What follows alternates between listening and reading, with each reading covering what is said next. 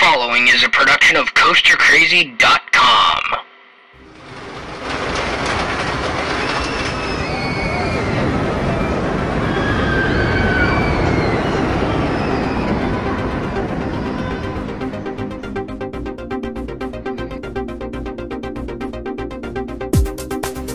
Live from our studios in Allentown, Pennsylvania, this is G-Force Radio.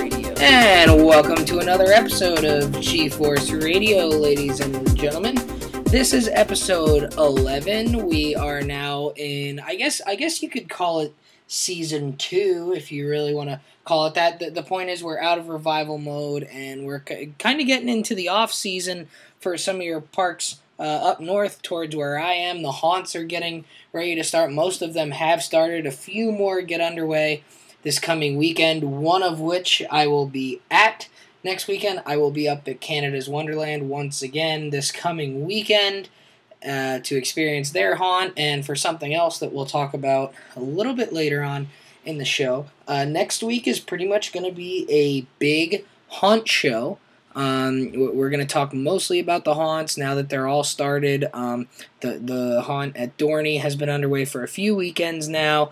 Uh, the haunt at Canada's Wonderland starts next this coming weekend, which is essentially the last one to get started. All the Cedar Fair haunts are getting ready to go, and then the following week, um, the weekend of the 13th and the 14th, ID Mills will be at Darien Lake for their final day of operation in the season, which is October the 13th.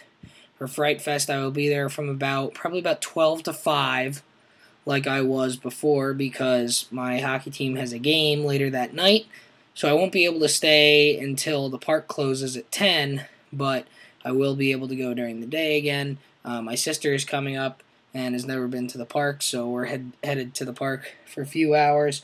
So next week, expect a big haunt show. We're gonna mostly be talking about the haunts. Uh, we'll probably talk about the ones at Dorney a little bit. Uh, we'll talk about the ones up at Canada's Wonderland that I get to see. It'll be interesting because Canada's Wonderland is only open from 10 a.m. to 5 p.m. now that we're into October. Um, so it, it'll be interesting to see what they do with their haunts, considering that the park is not actually open uh, during the dark hours. Now it's pretty much only open during the daylight. So that will be interesting to see how they go ahead and do that. So once again, next week we have a haunt show. We'll be talking mainly about the haunts, and it's pretty much the haunts for the next month or so. Um, now, as far as that goes, once the haunts end, that's pretty much when we're going to uh, cut off the submission deadline, I guess, for the G-Force Radio Awards.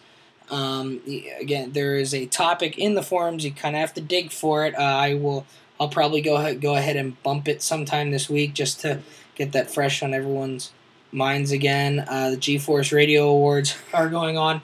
I actually spent the time this weekend to um, to tally up the votes, and we've we've got a few interesting rides and parks uh, getting you know into the uh, top ten list right now. It's it's actually kind of interesting. Uh, so I was actually kind of surprised by a few of the rides on some of the lists, and we have some some unique categories to our sh- to our show and our awards by uh, you know mo- most sought after park and coaster, and then most disappointing coaster.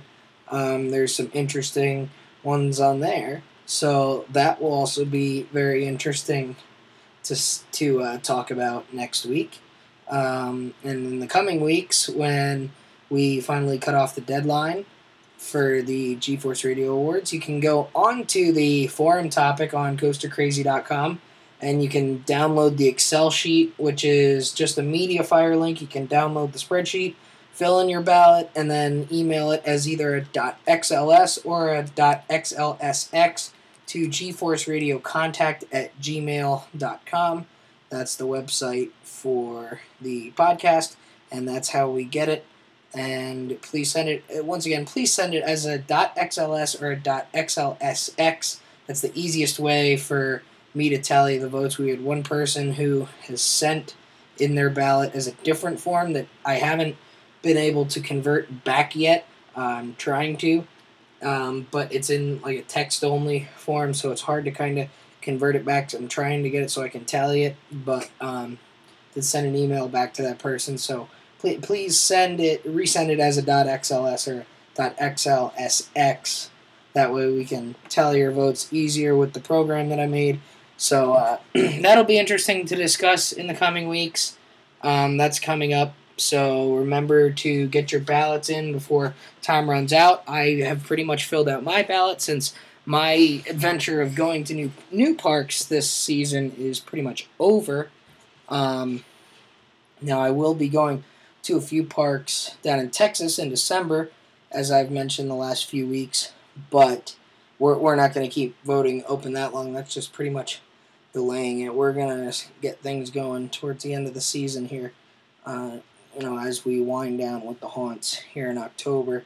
And once we get into November, December, we'll we'll work on getting that G-Force Radio Award show uh, together and work on getting that together. So make sure you guys are voting on that. Um, if you guys, you guys can also email uh, G-Force Radio contact at gmail.com if you have any types of you know, questions, comments about the show, uh, topic ideas. You can also do that via the forums. So that's that's not a huge deal. You can get in contact with us any any of those ways, and uh, let us know what you think of the show. You can also do that on the site or on iTunes. You can rate the show, write a review, you know, download the show, obviously, uh, comment on the blog and on the forums, which are getting started up. So lots of ways that you guys can talk to us.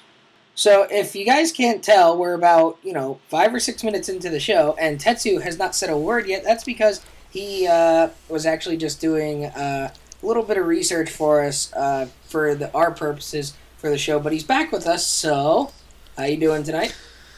Pretty good, pretty good. Now on, excuse me. Now on iTunes, uh, I couldn't find any information, so I went to our blog, uh, gforceradio.blogspot.com, or uh, reverse rather. Yeah. And uh, it gave me a pretty decent rundown of uh, what we're getting. It's not telling me how many subscribers we have though, which Oh, is okay. what we're looking for. So I'm still looking for that. That's all right. I was just kind of curious. It's not a huge deal. Uh, we can we can worry about about finding that out later. Oh, it says we have 11. 11 subscribers. I know I'm one of them. Oh, okay. I'm probably another one then. So we have 9 subscribers then. It's not bad. No, not at all. So- Thank you to those 9 people that constantly download the show and tell other people about it. But that's nine people that should be buying stuff on Amazon. Well, besides Amazon now, if you go to our blog, guys, there's a few changes that you're going to notice. Um, one of them being the poll. The poll closed not too long ago. We only got four votes. Um, and the show was rated overall on the poll as a four star show, so that's pretty cool. Yeah, that's still pretty good, even though it's only We- four people. we we we like to think of ourselves as creating our own content for the most part, even though um, we do rehash stuff you may hear on other shows. Uh, we try to create our own. I think you guys have noticed that. We put our own spin uh, on it and give our own opinions about it. We just don't say, "Oh, this is happening." Moving on. Exactly. So, you know, That's so. kind of the point behind it. right. Um, there's a few other things that are going on. Remember, you can always use Amazon to help out the show and and donate money to the show. Um, we also have a few changes to the blog, so we're just going to tell you what those are right now. There's just two. Um, the poll's been replaced by a donate button for PayPal. You click on that, it'll take you to our uh, page on PayPal. Not our page on PayPal, but a merchant page on PayPal. Yeah. Where you can, and it'll say, at the top, it'll say podcast. Because that's what I typed in for it to say, because that was the closest thing to what our product is. It is a podcast Right. um, you can enter in any donation amount you want, and then you hit update total and you log into PayPal. And then that sends it to my PayPal account, my personal one, and we will use that money for the show. So it's just like Amazon, but if you don't want to pay $15 for something or $40 for something on Amazon and wait to have it shipped, you just want to go to the store and buy the thing and have it in 10 minutes, you can still give us that two or three dollars by typing it in here in that donation amount area and then sending it over to us um, that way. So that's another way you guys can help us out. Right. So, um, like I like I like I said before, you uh, came back and joined us. There's lots of ways to help us out. Lots of ways to help us out. Lots of ways to contact us. We pretty much covered all those. So, um, but yeah, lot, Right. lots lots of way to help. Lots of ways to help out. Get in contact with the show. So, um, go ahead. And the other main thing you're going to see here is uh, we have some ads posted by Google on the show now. We're just letting you know those are in uh, in the sidebar underneath the blog archive area. Um, they're going to stay there. If uh, I guess if uh, Google's thing is if you click on one, uh, y they send a little bit of money our way for advertising. I don't really know how that works. We just threw it up there because uh, it was a option for us to make a little bit of extra cash for the show. There, So. there we go. So, just go click on the ads a bunch of times. There you go. All right. So, like like I said before, uh, you came back and joined us. Uh, I'll be up at Canada's Wonderland for their haunt, and then the following weekend I'll be at Darien Lake, albeit during the day, not at night. So next week we're gonna really start getting into the Halloween haunt stuff, since w- one of us will actually be at the park, partaking in a haunt, and obviously you know about the haunt on Dorney's end, so we'll combine all that, and we'll have enough to talk about you know, haunt stuff for a few weeks while the haunts are going on. There you go. So it'll be good. So, um, I, I guess th- there was really only one news story that's really worth talking about for a few minutes. There were a lot of very, very small details. Um, the most notable of which, on from a coaster perspective anyway, was that Outlaw Run's track is complete and that they're pretty much moving along at a steady pace with that. Um, not really a whole lot to actually report about that, just the fact that the track is complete and it seems like the construction is coming along rather well. Yep.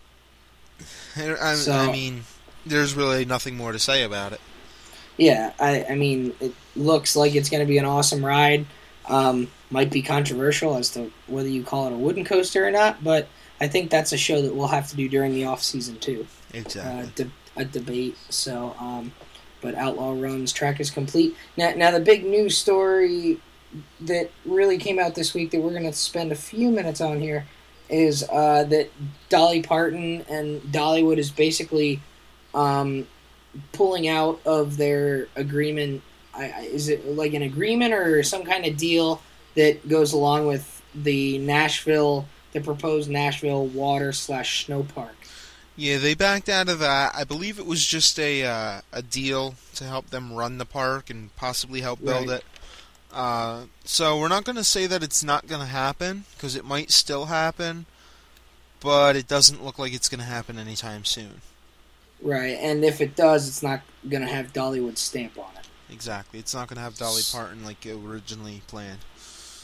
Right, and I, I think the water park, snow park idea is an interesting concept because if you think about it, you probably could, for some certain water slides anyway, it probably wouldn't be too hard to design them in such a way that they could handle, you know, snow tubes and you know maybe. I mean, they're designed to handle snow in the winter anyway, so I, I mean, I, I, I could imagine, I could imagine that being feasible if they're designed the right way. The splash pools might have to be designed a little differently. I don't know if you have giant cushions that you put inside the splash pools during, you know, during the winter, so that you're not just coming down in the bottom of the splash pools. But um, you know, it's I could certainly be feasible as far as the concept goes. Exactly. You know, but uh, I think what the idea was to do was to build a water park and then a snow tubing park, uh, or a snow park, I guess you would call it, right next to the water park. It wasn't meant to combine the two, I don't Right. think, because uh, hearing, I, I can't remember how long ago it was, but I could have sworn I heard something uh, or someone saying that you can create snow at any temperature up to around 80 degrees. So as long as it's cooler than 80 degrees Fahrenheit, I don't see why you wouldn't be able to do both. Um, obviously, you'd be making a lot of snow because the snow would melt as quickly as it's being made, more or less. Right. You you could make it and still use it. It would just be very difficult once you get to a certain temperature. You know, in, the 40s, even in the low 50s, it can you can kind of get it to sit around for a little bit to the point where you can use it for a little bit. I mean, I I built an ice rink in my backyard my last two years of high school, and even on the days where it's sunny in the high 40s, even low 50s, once it's frozen solid, it really it, it's it's not so much the sun that hurts it if the temperature is still cold, and even if it's warmer, if the sun's not out, it's not that bad. It's the combination of heat and sun that really puts a number on it. But the worst thing for it is actually rain because the rain eats away at the ice quicker than sun because you know the rain's coming down so hard it literally just it's it's like when you fill up a cup of a cup with ice and then you put warm water in it it You eats hear- away at the ice the very very quickly. and all that of the Yes. ice melting. Even with Yes, cold water, so- you hear the same so thing. yeah so i mean rain is the worst for it so i mean if you, if you, if the temperature is right and the sun's not out you know constantly and it's hot out you know i can i can see it being done Exactly. so it, it'll be interesting to see where that goes because you know it seems like a neat idea Um, here, here's another thing that we're gonna just go off of. Um, Cedar Fair is gonna do its quarter three conference call at on November sixth at 10 a.m. Eastern. You can access that link by going to cedarfair.com slash ir slash conference underscore call slash index dot cfm. What we're gonna do is we're gonna um copy the link. Uh, you do have to register for it, but we're going to copy the link and we're going to put it up on our blog so anybody that's interested in listening in on the Cedar Fair uh, Quarter 3 2012 earnings conference call, uh, you will be able to do so. I think that'll be a cool little thing to do. Remember, it's November 6th. Uh, that's a Tuesday at 10 a.m. So uh, a lot of people will probably be in school or at work, but uh, we will try to get that either recorded or uh, something for you guys to be able to uh, see it. right that, that'll be interesting Exactly.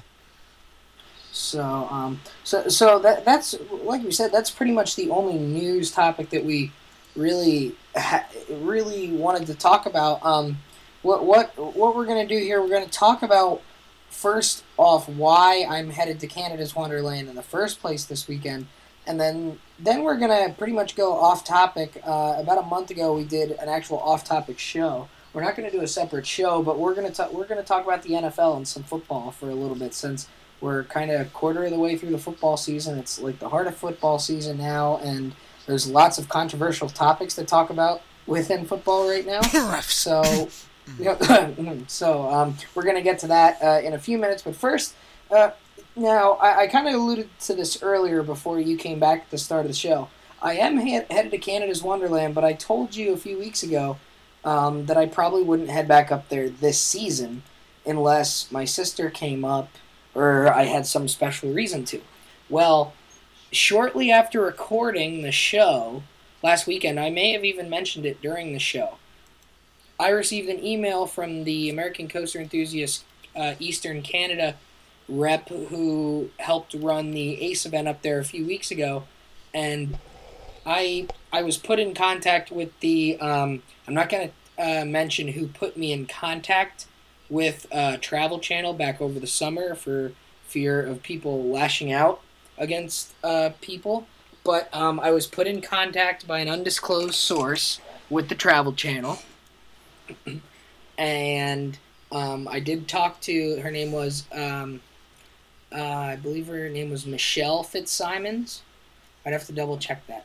But um, she's the lady from Indigo Films who helps the Travel Channel with the Insane Coaster Wars series that debuted this summer. And the second, uh, this to 2013 summer edition is going to be called Insane Coaster Wars, Insane Coaster Wars World Domination, which is essentially going to be coasters over in Europe, uh, Japan. I believe Formula Rossa will be. Um, I believe that will be featured on an episode as well, and also in Canada. And on Saturday, October the 6th, they will be shooting Leviathan at Canada's Wonderland. And then on Sunday, the 7th, they will be shooting Behemoth. And I was invited by um, Ruth, the lady from Ace, and the Travel Channel to be a part of the TV shoot at Canada's Wonderland this weekend for Leviathan and Behemoth. And anyone who doesn't have a season pass or a park ticket is being paid for admission wise, who doesn't have a Cedar Fair pass. So, ah, th- oh, so that's, that's pretty cool. Now, now I have my Dorney ID still anyway, so that's not an issue for me. But that's pretty cool. So now I, I don't know the schedule just yet. I haven't gotten the itinerary yet. I don't know how it's gonna work. Like someone suggested that maybe, you know, maybe um, since they run three trains on those two coasters, maybe they'll stick everybody who's t- partaking in the TV shoot on one train and then just film every third train and just let us re-ride while they're doing that. Um, I could see that being a way they do it because obviously they're going to have to shoot multiple trains and get to get multiple angles, mm-hmm. um, and that will take some time to do. Obviously, since the coaster isn't consistently going and going and going, you only have a train every like two or three minutes. Right. Uh, you know, every minute or two. So, and I can't imagine that they are actually going to make us wait in line because there's no guaranteeing that we'll all get on the same train. So, we're going to have to get some sort of special treatment, obviously. Um, I don't. They may, I, they may even open up that ride for you guys earlier before right, the park that's the opens. Other, that's the other option. I think that's now, when Dorney did their commercial shoot for a couple years ago. They had me come in to help open up Hydra. Uh, at like seven in the morning almost or eight in the morning, so they could do a commercial shoot for it and the meteor, and they were having problems. With Hydra. I didn't want to behave. Yeah, see, see, this is interesting because the park is only open from ten to five because of how cold it gets up, up that far north. Right, I was this, ask this early that. in the fall. So they're only open from ten to five. So number one, their haunt isn't actually taking place at night. It's I mean it'll get pretty it'll get fairly dark by five o'clock, but it's not going to be dark by five o'clock. Right. So Canada's Wonderland's haunt is essentially all during the daytime. That's that's the haunt side of it. The other thing is when you get before ten o'clock and after five o'clock, the lighting, the natural lighting, is not all that good for videotaping. I know that from experience because I've been to parks and have tried early morning and early evening videotaping, and the shadows, the, the sun is not directly above the ride, so you lose a lot of color.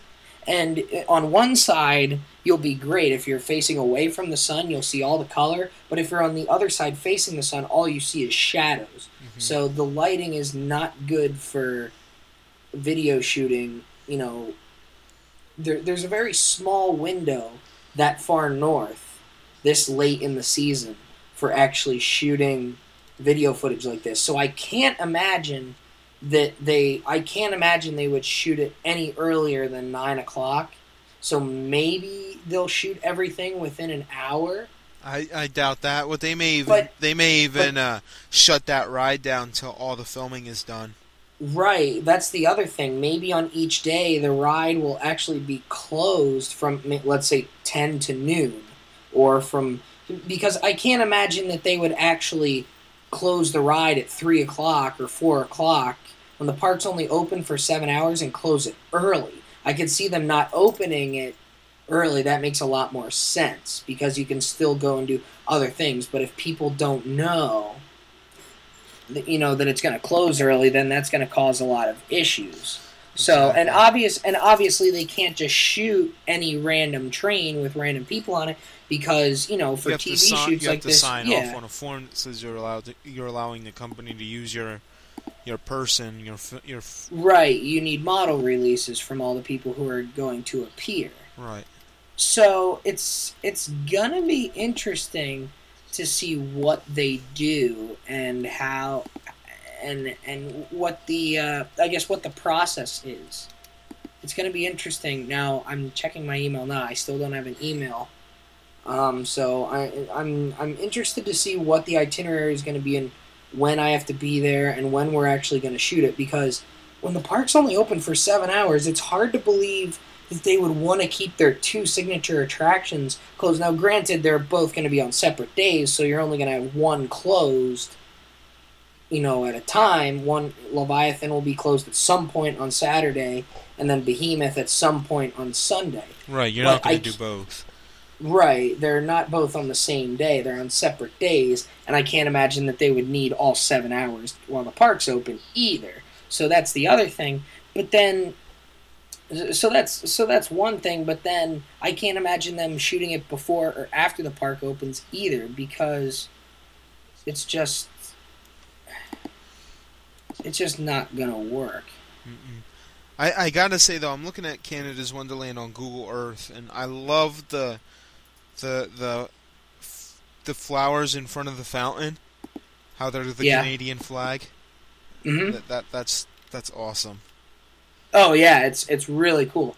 I mean, that's one of the that's that's probably one of the most photogenic areas of a park that I've been to. I mean, standing right there with the fountains going and then Wonder Mountain in the background, especially at night when it's all lit up and the fountains are changing colors and Wonder Mountain's all lit up and then you have the flowers, uh, the That- colors that's of the Canadian flag. That's pretty cool. Yeah, I, I So, wish they had um, a tower where you could get a picture from above. I don't I don't see one. Right? They don't really have Space one like spiral. So, so oh wait. they, Uh, too soon. um, so it'll be interesting to see what the process is. Um, you know, maybe, may, uh, maybe I'll post a topic on the website. See, I don't even know how much I'm allowed to say. I mean, obviously, I'm going to be up there, you could probably say that you'll be be up there. right? I I, and and I don't you'll be able know, to see too much more about it until after Right, it and I- happens. right until after it airs. So, and that won't be till next summer. Now, I, I have no idea if they'll actually interview me. Like I know Rob Alvey was interviewed for just about every episode, and he talks. I- mean, if you actually watch the Insane Alvey. Wars series, you know they take enthusiasts and they interview them and talk to them about the rides, and you know get the hyped up reactions right after they get off. So I, I have no idea if they'll do that. I imagine they will because it's the same type of thing. It's just at different parks. Right. So I don't, I, I don't know. It'll be interesting to see what their process is for doing that. Um, so I, that's something that I'll talk about as much as I can on next week's show without, you know, Spilling breaking any ru- without breaking any rules or laws that I'm not allowed to talk about. Now, if you didn't watch the Insane Coaster Wars series from last year, and I don't know how the rides. I don't know if they'll be in the same episode. If they'll do like a Canadian episode where maybe they have the Le- Leviathan, Behemoth, and then maybe they'll have a ride or two from La Ronde, or maybe they'll have a ride from La Ronde. Like I could see if maybe they do a Canadian Canadian episode. I could see them doing Leviathan, Behemoth, Goliath at La Ronde, and then I could see them throwing Mindbender at Galaxyland in Edmonton Yeah, I could in an that. episode like so that you too. mean like a Canada episode? right, like a Canadian episode, and then they would do maybe like a European episode. But I, I, I mean, where does that leave Formula Rossa? Because it pretty much said the teaser on the website says, "Do you know like have you ever wanted to ri- ride the fastest coaster in the world?" And that's or do you know where the fastest coaster in the world is, or something like that. Like Six how many roll, like how many roller coasters are in Abu Dhabi? Uh, three. So that's and they do four coasters per episode, so that wouldn't even Really? really, Only be, four? Yeah, they only do four. Well, they're only an hour long show. Yeah, but you would The sh- figure they could do more than four in an hour, wouldn't you? I mean, I Or- would. Or, or are they half an hour shows? I, I could understand four and a half hour. I th- I think they are half an hour shows actually. Now that I, I I forget how long. I think they were only a half an hour. I like how you can see Behemoth from the Toyota dealer. Oh yeah. I, th- I think the the the, aws- the most awesome thing about being at Canada's Wonderland two weeks ago was because I had to be at the park so early. I had to be at the park at like seven thirty for registration for the Ace event, right? Mhm. So the sun was like coming up, and from where I was at my hotel, you're headed north.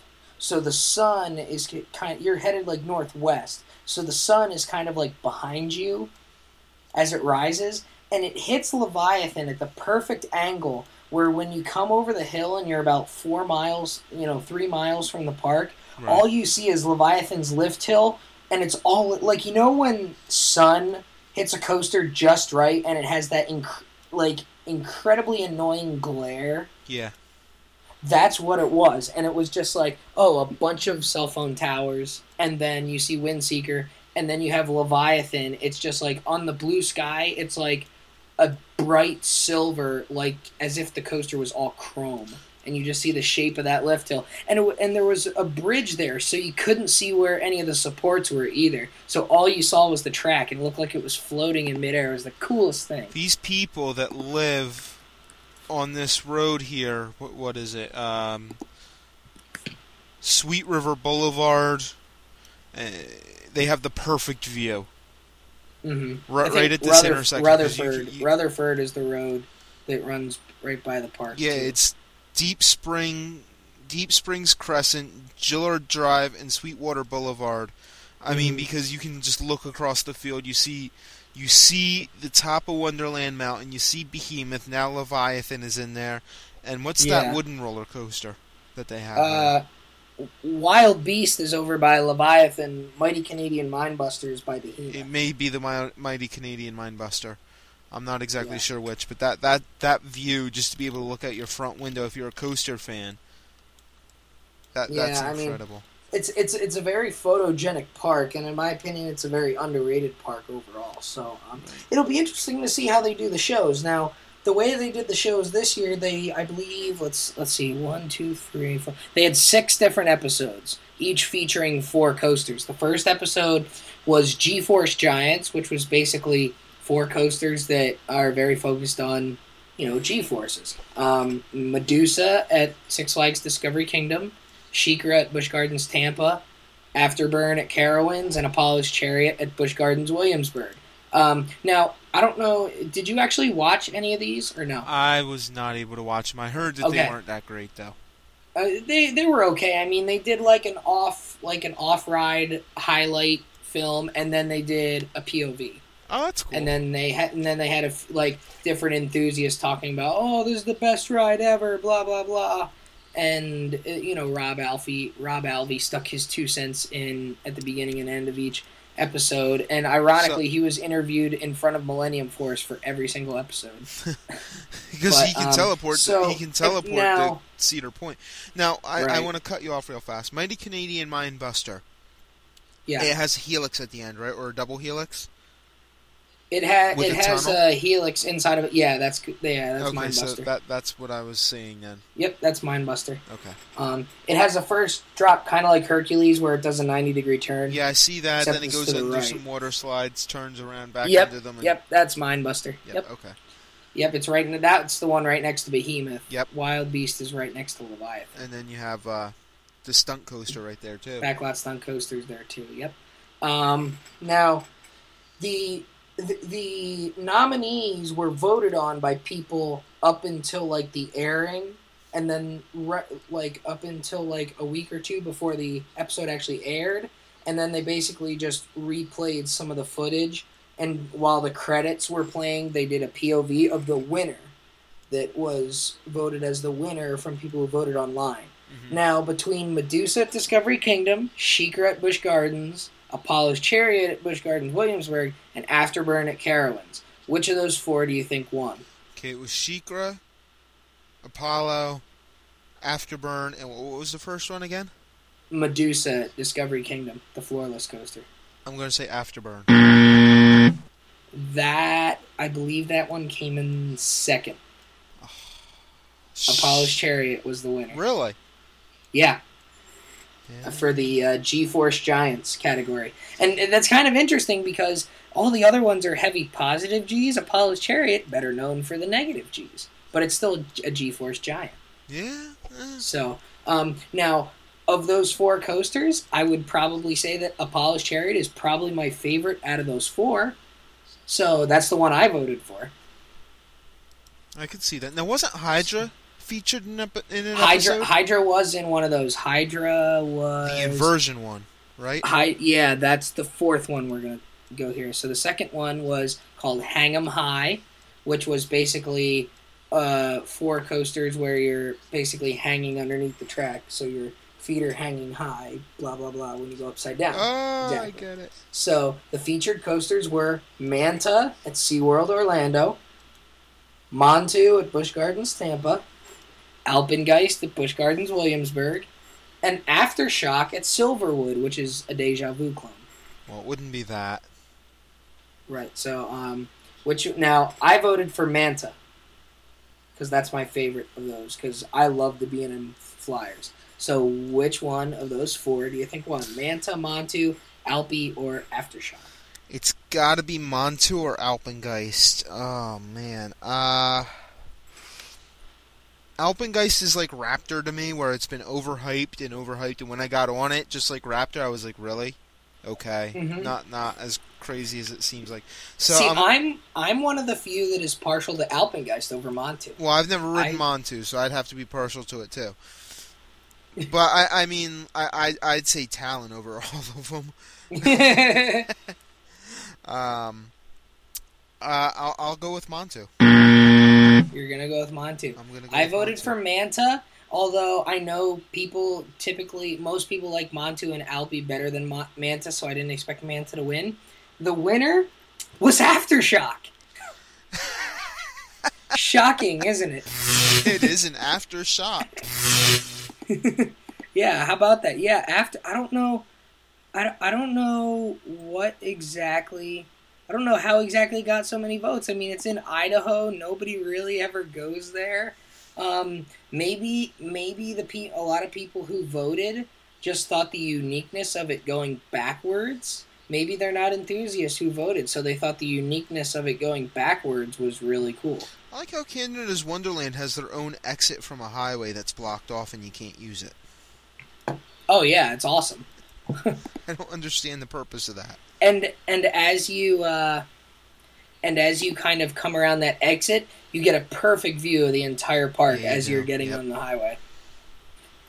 Um, I almost crashed my car last weekend because you were looking at the a- park instead of the road. Yeah, I was like, oh, it's, It's so, so pretty. Sorry. shit! so um, that was fun. But yeah, so Aftershock won that one. I, I was very surprised. Um, I figured with the Busch Parks and SeaWorld, I mean, those are so pop, like parks that are so popular, and Silverwood is just kind of like in Idaho in the middle of God knows where. Hold on, So, bill collectors. Go ahead. so and, and Aftershock is in Idaho in the middle of like God knows where. So I didn't, and that's one that probably a lot of people haven't been on. But I, there must have been general public people who haven't been on any of them that voted for that one just because of the uniqueness. Yeah. You know, straight up, straight down, goes backwards. So I don't, I don't know. Um, I not the one I voted for, but um, it's interesting. Uh, it's good, good to see a small park get some rec- recognition at least. Yeah. Um, the third episode was called Splintering Speedsters. Now, this was the only episode that featured wooden coasters. Wow, And I couldn't. four- I couldn't tell. Exact. Wow, right? um, the four coasters featured were Thunderhead at Let, let me guess. Let me guess. Thunderhead, Okay. El Toro, Yep. Voyage. Yep. I got Fourth one might be tough because it's is some love it and some hate it. Maybe that's a clue. Some love it and some hate it. Mean Streak. No, Okay. I'm one that loves it. You're one that loves it. It's not Mean Streak. It's not. Some people think it. I shouldn't say some hate it. Some think it's boring and overrated. The Beast. Yes. Ooh. So Thunderhead, El Toro, The Beast, and The Voyage. Four. Now, of all the rides that we've mentioned so far, I've been on every single one except Afterburn, and I believe I've been on every one in this list except for two. Or no, three. I've been on everyone except three, but so far the ones we've mentioned, I've been on everyone but uh, Aftershock. So between Thunderhead, El Toro, the Beast, and Voyage, what do you think won? Mm, that's going to come down to El Toro and Voyage. I'm kind of disappointed Boulder Dash wasn't in there. Yeah, I, I was a little surprised that maybe Boulder Dash didn't get in.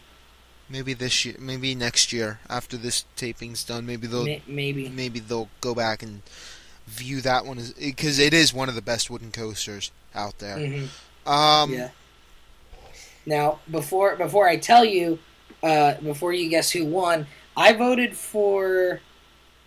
Oh, I don't even know. I forget who I voted for on this one actually, because I hadn't yet been on Thunderhead or the Voyage because it aired before I made that trip. obviously. So I think. So I don't know. I forget if I voted for. I didn't vote for either of those because I, I hadn't been on them yet. I've only voted for ones that I had been on. you were So I can't remember. I can't remember if I voted for El Toro or the Beast. a beast. Uh, I'm. I'm gonna go with uh, El Toro. Voyage was the winner. See now that I can understand. Now, I believe El Toro was a very, very close second. And see, I can. I, I believe it was a, like a fraction of a percentage point. I, um, I, I don't I don't know what the exact numbers were, but they said, but they did say on the episode that it was the closest of any of the six Insane Coaster Wars between first and second. They said it was. I I want to say it was like less than three percentage points. It was very close, but Voyage won. Can't believe Holiday this. Somebody took a picture at Canada's Wonderland. You know what the picture's of? I don't know. The parking lot. Nice. Somebody took a picture of a parking lot. They have a massive parking lot. Too. They do. Oh, the only And they the have only and they thing have I know. three of the same car parked within feet of each other. Hmm.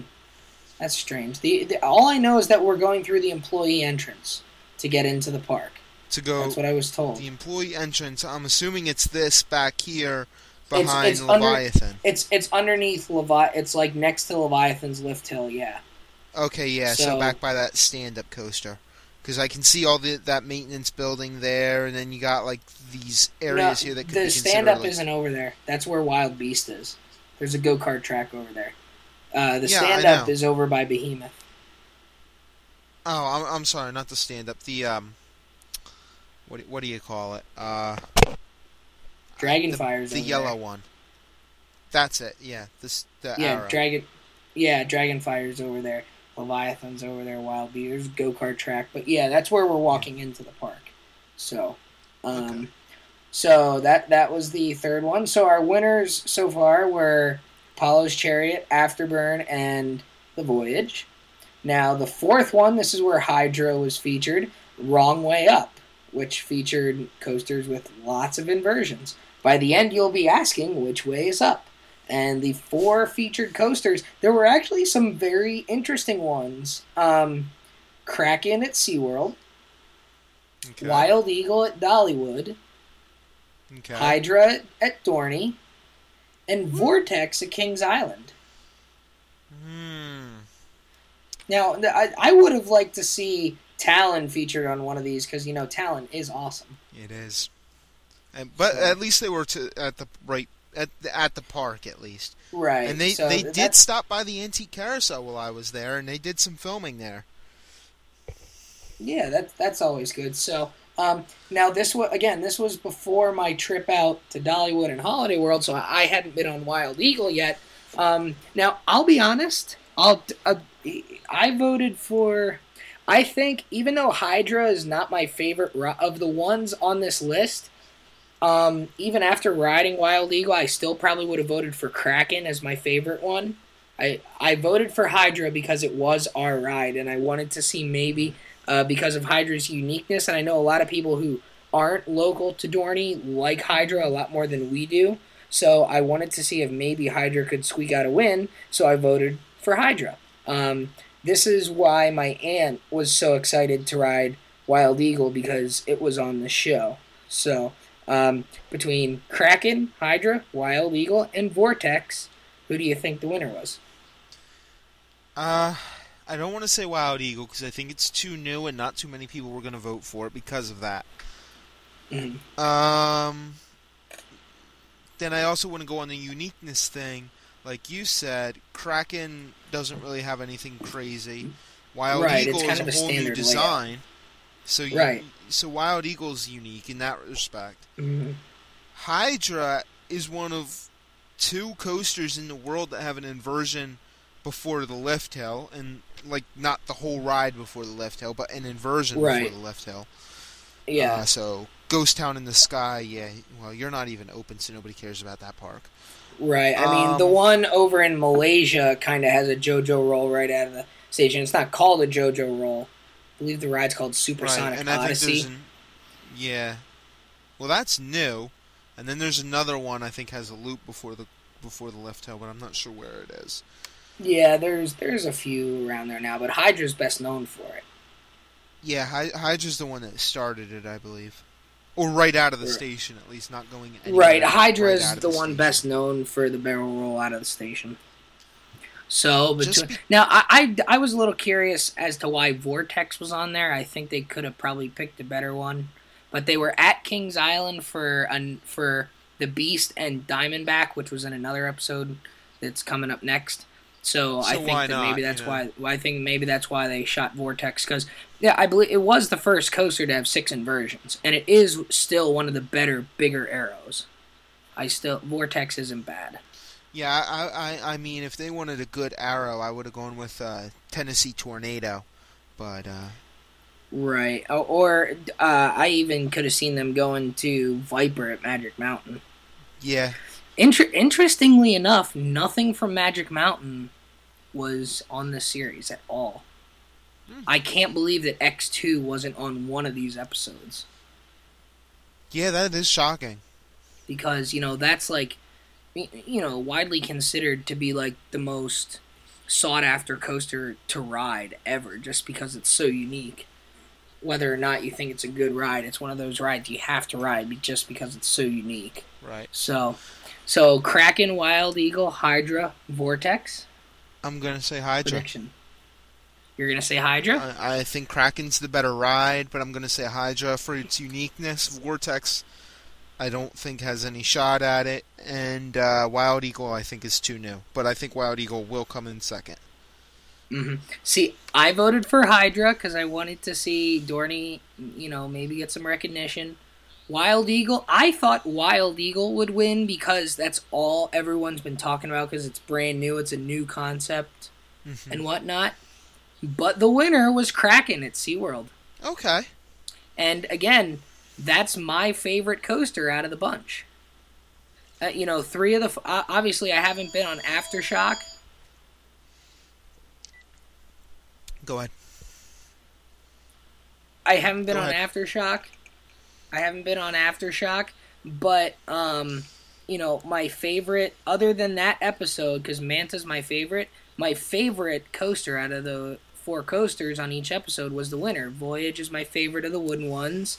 Apollo's my favorite out of the G-Force Giants and Kraken's probably my favorite out of the Wrong Way Up coasters. So I think maybe people were voting for the best ride of the group maybe not necessarily, at least the enthusiasts were, maybe not so much the one that best fit the category or something to that effect. Now, people are going to love this next one, and you'll understand why after we talk about it. The next one was Extreme Heights. Oh geez. Now, can you can you guess which ones were featured in this one? The next two are kind of are kind of linked together because they, honestly, you could put any of these eight from the last two are Extreme Heights and Speed Demons. Ooh. You could put any of these eight coasters in either episode, and it would be fitting. All right. So extreme. So uh, let's name name eight coasters that you think were in both of these. okay. Millennium Force, That's one. Intimidator 305. No, that was not in either one. Wow. Maybe because and I it was think newer. maybe that's be, may, and I think maybe that's because they weren't at King's Dominion for another ride. I think if maybe they were shooting Dominator or Volcano maybe for another um, for another episode, maybe they would have shot I three hundred five, but they didn't shoot I three hundred five. Um, So Millennium Force is one. Top Thrill Dragster, That's another one. Kingda Ka, That's the third. Um, they're all in the U.S. That's all the tall ones, the really tall Yes. ones. Right now, there's two or three that you probably won't get, but there's one or two more that I'll give you a shot at getting quick. Nothing at Magic Mountain, so I'm gonna go with N- is Nitro in there? Nitro is not, but you're on the right track. Get it? Uh, Diamondback. um, Diamondback. The other Intimidator's probably not there. Yes, it is. Oh, really? Okay. The Carowinds Intimidator. Now, you named five so far, but the f- four of them, you named all four that were in Extreme Heights. Okay. Kingda Ka, Millennium Force, Intimidator, and Diamondback. So they did not put Kingda Ka and Top Thrill Dragster in the same episode. Top Thrill Dragster was in the Speed Demons episode, and Kingda Ka was in the Extreme Heights episode. I think because they're so similar, they didn't want to have two Of the essentially identical thing, yeah. rides in the same episode. That that's So, smart. so Extreme Heights was Kingda Ka, Millennium Force, Diamondback, and Intimidator. Now, keep in mind that I did not, I had not ridden Diamondback yet. Um, I can't remember which one I voted for. I'm, I think I voted for Millennium Force because it's my favorite of those three that I had been on. and I will I'll agree with you with Millennium Force. And you think Millennium Force won? Yes, I do actually. Millennium Force was the winner of the Extreme Heights category, Mhm. even though Kingda Ka is the much taller ride, which is interesting. Well, Kingda Ka's not really all that great. Millennium Force, you know, also not that great, but it does something. You know, it's not like that. Go really, It's really fast, go really high, go really fast down again in a second. It's it's not the one trick pony. Right. It's not the one trick pony, so that's interesting. Now on the Travel Channel website, it's interesting. The ext- for Extreme Heights, the picture next to that episode is of Accelerator at Knott's Berry Farm, but Accelerator is in the Speed Demons episode. Uh, it's okay. I- I- It's like Cedar Fair using a silver bullet in a commercial to promote Dorney Park's haunt, Right. or so- or a park that doesn't have a B and M hyper coaster, uh, inverted coaster. Yeah, so uh, I don't know, but um, so the, the last episode here was Speed Demons, which um, featured Top Thrill Dragster, like you said, Accelerator at Knott's Berry Farm, and two others. There, one you definitely won't get. Didn't although we, we, did, uh, t- we talked about it in a show about two months ago. I kind of made a joke about it. I don't know if you remember. two months it. ago in the show. Um,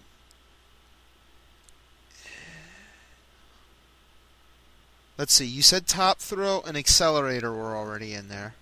Yeah, there's one that you probably Did- won't get unless you remember the little joke that we Did- had. Otherwise, Did we get Diamondback in there, or was that Diamondback was in the Heights, the Heights episode. Okay, let's see. Speed Um, in the U.S. for Speed. Hmm. see, I, I see that that might throw you off a little bit because these two, these last two aren't necessarily known for their speed. Although one is known for being very, very good, and one is known for being rather rough. If that gives you a clue. I I, I, I don't want to throw a wooden coaster in there, but I'm gonna say No, no. It's not a wooden coaster. Nope, nope. Okay. they're all steel. Okay, so that that helps Which out what a lot. what were you gonna say? What I was gonna, gonna say, say Texas though? Giant. Nope. Yeah, Texas Giant isn't on there. Uh, let's see. I'm su- I am surprised that they didn't shoot the new Texas Giant. But again, they um, now neither of these neither of the parks that these two rides are at had coasters filmed in. in any other Okay, episode. so it's It not gonna be- sing- It's not going to be anything else. Let's see. Um, it's not a Busch Park. It's not Cedar Point, obviously. is it? Uh, I'm gonna go with. Hmm, This is hard. One's known for being incredibly rough, and the other one's not necessarily known for its speed, But it's known for being very good. but it's good, right? And it's not, and both parks haven't had any of other coasters featured. Correct. See, that narrows it down. But then Um, you got to. let, let me okay. Let me say this. Um, one of them is at a park that didn't have another coaster featured, but an exact clone of it was featured okay. from a from a ride that it has. Now that might be kind of easy to figure out if you go if you think about the other ones. Although there are there are a few that are kind of clones, you but said- there's one exact clone. You said nothing at Six Flags Magic Mountain was used, right? Right. So the Deja Vu clone is no good there. Vortex, I'm thinking was cloned, but I'm trying to think where it was cloned at. No, you're right with the you're right on the deja vu track. But which park has a deja vu clone that had a speed demon? Might it, it might not hit you right away. What was it? Was it Six Flags Over Georgia? Because I know they had one for a little while. Right, you're think you're thinking about which ones had it, but that's not true. That's that's that's not it. Which which park just had a deja vu cloned moved to it? New England. Is it Bizarro? Yes, Bizarro. Okay. So that's, That's- the good that- one. That's the good one. now the other the other one is the one we made a little bit of uh, of a joke about. Okay. Let's see. I, I, I definitely don't remember the joke. Not Okay. now. I will when you say it because it'll come back and be like, oh, that one. Here, I'll I'll say it exactly how I said it in that last episode. Uh, so in the Speed Demon episode, they featured not Kingda Ka, but Top Thrill Dragster, Bizarro, Accelerator, and get this, the Desperado at Buffalo Bills in Las Vegas. Ah, that one. now, which one do you think won? I think we can eliminate one of them right off the bat. I think we can eliminate Desperado because nobody knows it exists. Um, when I saw that Desperado was, I was like, "What? Why?" I was like, wait, what? Desperado? Where's Now- that at? Now, Desperado and Accelerator, I haven't been on. Accelerator was closed when I was out at Knott's, so I had only been on Dragster and Bizarro. I vote. I voted for Bizarro because obviously it's probably my favorite steel coaster. This is so. this is the only category where you and I have been on the same coasters. right. Um, well, I've been on all but three of these eighteen. So and I've been on, let's see, um, I three hundred You've five been- you- Millennium, Bizarro, Hydra. I've been on a couple of them, but not not as nearly as many as you have. right. So between Dragster, I'll tell you right now that Desperado did not win. Desperado didn't even So- come in fourth. It was so unknown. It came in fifth. Out of four Yeah, rides, it someone came in fifth. s- someone wrote in Tiger Terror, and that came. exactly. Uh, Top so dragster, accelerator, or bizarro. See now, it's interesting because bizarro. Yeah.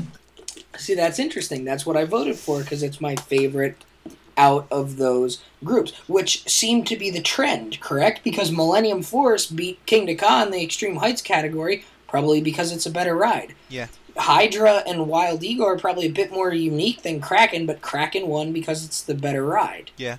You know, um, you know, Apollo, maybe not the G-Force Giant that you would think of, like some of the inverted coasters are, right. but probably the best ride out of that group in a lot of people's opinions, so that's why it won.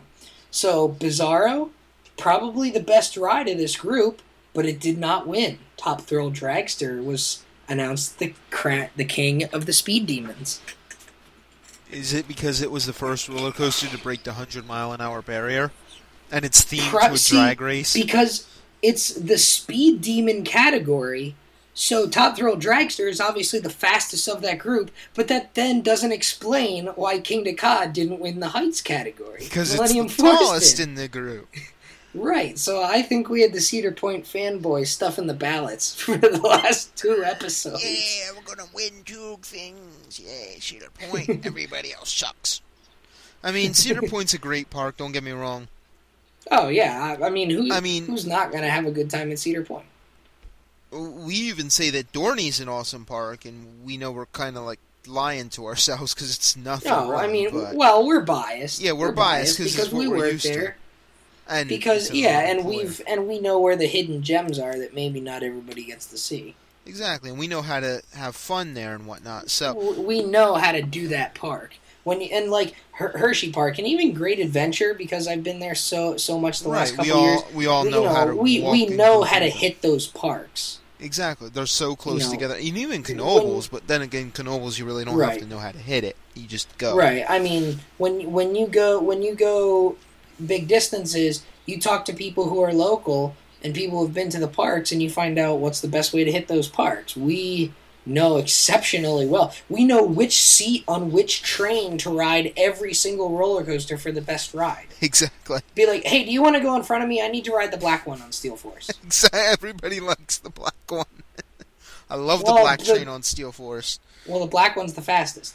Right, and train two on Thunderhawk. If you if you're lucky enough to ride it, go for it. If if they're not running it, ask Right. them to put it on and take off train one.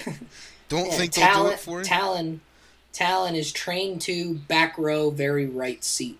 I always take the outside seat. So if I'm in line for that Yeah. row and that train comes in, you better Oh, yeah. you better you better run to it because I'll Move take over, it. sister. exactly.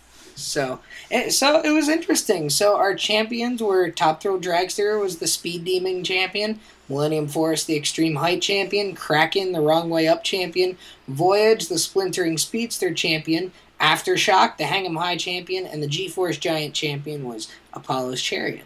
So it'll be interesting to see if they do the World Domination series coming up this summer with the same way if they split them up more by like ride category, you know, G forces, inversions, wooden coasters, height, speed, or if they maybe do like a regional episode where they talk about Canadian coasters and then maybe European coasters and maybe they do Japanese coasters. See, and then maybe like they do an at large one where they do some random ones like maybe they'll talk about Leviathan, um, and then you have the Abu Dhabi one, and then you have Supersonic right. Odyssey, all that other you know, stuff. you know, maybe maybe they'll talk about some other crazy one. I don't know. All I know is that Leviathan and Behemoth will be featured at some point, and then it says, you know, what's the tallest roller wooden coaster in Europe? Which I, is that Colossus at Heide Park? I believe it is at this point Is it at least. okay? So um, I, I'm I'm not sure. I apologize if that's incorrect, but I believe that is the tallest wooden coaster in Europe. So the ones that I I know for a fact that Behemoth and Leviathan will be featured, obviously, because I'll be at the shoot for them. I ha- and it said what's the fastest wooden or fastest coaster in the world, which is Formula Rossa. So I gotta imagine that'll be on there. The tallest wooden coaster in Europe was the other one they hinted to, so I believe that's Colossus. So I gotta think that one will be on there as well. Now, some other ones that I think they'll probably include, I th- I would imagine they would put Nemesis on there because it's so popular. Um, I would have to think Nemesis will be on there. Um, on the the cover picture for like the story is of Expedition GeForce, so I have to think that one will be on there. That's been voted the best roller coaster in Europe like ten years running now. So I gotta imagine that one will make it on. Um, another one I think I would have to imagine they would go to Colossus at Thorpe Park, the invert you know the inversion record holder. hmm Uh, ju- just because now obviously there's another one in China that has ten inversions, The but 10, Colossus 10 is better known coaster. for. it. Right. So I think, but Colossus is better known for it because it was the first. So I got to think that one will be on there. Um, maybe Goliath at Walibi World, the green Goliath. Maybe that one will be on there. The sick Goliath. Um, right. So Get it? I, I don't. I don't. It, yeah. I mean, it'll it'll be interesting to see which other which other ones are on there. Maybe maybe they'll go to Italy and put uh, Katun on there or iSpeed. I think iSpeed will make. I think iSpeed will make it on there. Uh, yeah, it'll, I- I'm interested to see what other rides get on there besides the ones we already know. So, um, you know, if I find that out and I'm allowed to tell you, I'll I'll let you guys know which ones we can expect to see. Yeah, I'm good to see that they're going overseas though and not just doing more American parks. It, it'll be good to for people to find out about a new variety of coasters and maybe it'll kind of finally push my dad along to making a trip over over to Europe because there are some great coasters over there. I'd love to see maybe like Blue Fire get on there too. Uh, yeah, I think that'll be there. I I, I would Fire. love to get to Europe. Uh, Yeah, planning- think, I want to um, go to Europe for theme parks in the next five to ten years, just because. I think I was talking to uh, our friend Simba the last day or two, and I think the she was just at Canada's Wonderland on Saturday and was telling me about it. Um, she she really liked it. She, she agrees with me. It's a very very underrated park. She has it tied with Kings Dominion as her favorite Cedar Fair park. Um, Oh yeah, and King's I- kicks ass. yeah, I, I think Canada's Wonderland is probably second on my list of Cedar Fair parks behind Cedar Point, just because, uh, you know, Cedar Point just has a better collection of rides. But um, I, I'd put Kings Dominion before Cedar Point, so in my opinion. Yeah, So, I- it's nice that it's varied.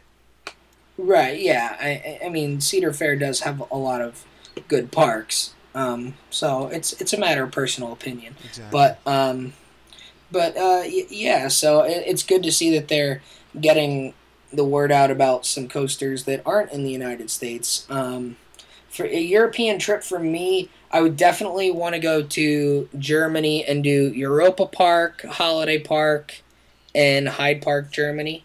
hmm Um, I would definitely want to go to England and do uh, Thorpe Park, uh, Alton Towers, definitely. Don't forget Blackpool. Blackpool. Yeah, Black Blackpool Pleasure Beach would uh, uh, definitely. And then I, I would love to do like a Scandinavian trip, but that's almost like a trip in and of itself because ACE did a 12 day trip over there where they did 14 parks in 12 days in Sweden, Denmark, Finland, Norway. There's a bunch of good parks up there too. Mhm.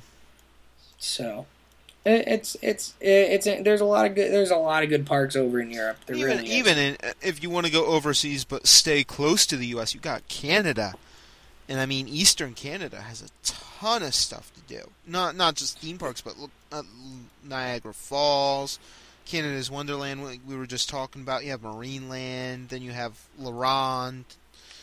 It's funny listening to the Marineland commercials on the radio around here. It's everybody loves Marineland, Everyone loves Marineland. and it's it's the oh my god, it makes me want to throw up. It's just this lady, cor- this corny lady. Everybody loves Marineland. Everyone loves Marineland. It's the corniest thing I've ever heard in my entire life. It's ridiculous, Wow, but but that's neither here nor there. exactly. So, um, but but yeah, it, it'll it, it'll be fun. So, it'll be fun. I'll definitely t- tell you guys as much as I can about that next week. Right. All right, so let's get into some sports. And what's the most popular Yeah. sport right now that's happening? Hockey, but it's locked out. So, Bastards! Hurry up and get out of the lockout. I want to see my Penguins kick some devil ass. And the Flyers, too, but the Flyers are my number two team, so I can't really screw them over that way. there you go. Hey, I'm gonna go to the bathroom real quick, and I'm gonna check my laundry. All right. I'll be right back. Do, do, do,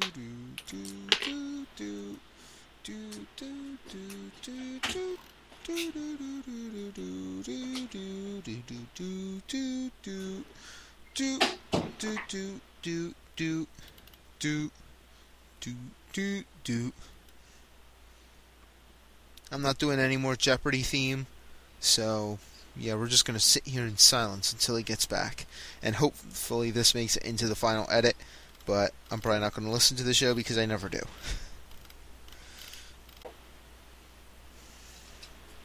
God damn it! I forgot a dryer sheet. Damn it! damn it! Be right back. That's why I got I got those uh, dryer bars. Yeah, that'll be good. I, I I hope we get to see some hockey this year. I went. Uh, my team's hockey season started this past weekend, and so did our uh, our women's team. Started their regular season, so I was back on campus for hockey. Hockey back at school is getting getting fired up. But uh, you know, I'm gonna. I'm hoping the NHL gets gets going before too long. I'd love to go see a Sabres game before I leave the Buffalo area and head back to Rochester. I mean, I'm right here, so. All right, and if you're in the football, Monday Night Football. Well, you're not going to hear it, but we're going to say it anyway. Monday Night Football starts in three minutes. It'll be the Bears versus the Cowboys. Cowgirls. the Bears against the Cowgirls. Yeah. So, Gee, I wonder who's going to win this game. uh, the Colts. Are they even playing? No, I think they had a bye week. They did have a bye week because their coach So- has cancer. Hopefully, he recovered. Uh, leukemia, actually. Yeah, he's been diagnosed with a treatable form of leukemia, so that's encouraging, at least that it's treatable. So, Good luck to the Colts as they get through that. Um, maybe, maybe, Yeah. maybe uh, they'll get some luck. mm, He'll be back in four weeks. Get get the Yeah, little play on words there. oh yeah, that's there's a Snoopy sound effect going in there. so, uh, uh, ho- hope, hopefully, hopefully, uh, you know, uh, thoughts and prayers go out to the Colts and uh, you know the coach and everybody, friends and family. So hope hopefully makes full recovery and uh, is back on the sidelines for the end of the season. Obviously, football aside, Right. um, in that scenario. So ho- hopefully, hopefully uh, everything uh, ends up okay. Okay. Okay. So we're going to go over week three here, uh, week four. I'm sorry, here in the NFL, and we're going to. And now remember, guys, there have been bye weeks this week. The Colts and the Steelers Right, in the AFC. Uh, I don't remember the two teams in the NFC that had bye weeks, but four teams had bye weeks this week. So uh, there will be teams that are lower because of their bye weeks than other teams. But by the end of the season, all the teams will have played uh, 16 games in the right, in the as usual. In the 17 weeks. Uh, we had on Thursday night, it was the Baltimore Ravens versus the Cleveland Browns. The former Browns Brown versus the new you. Browns. Correct. How did that go over?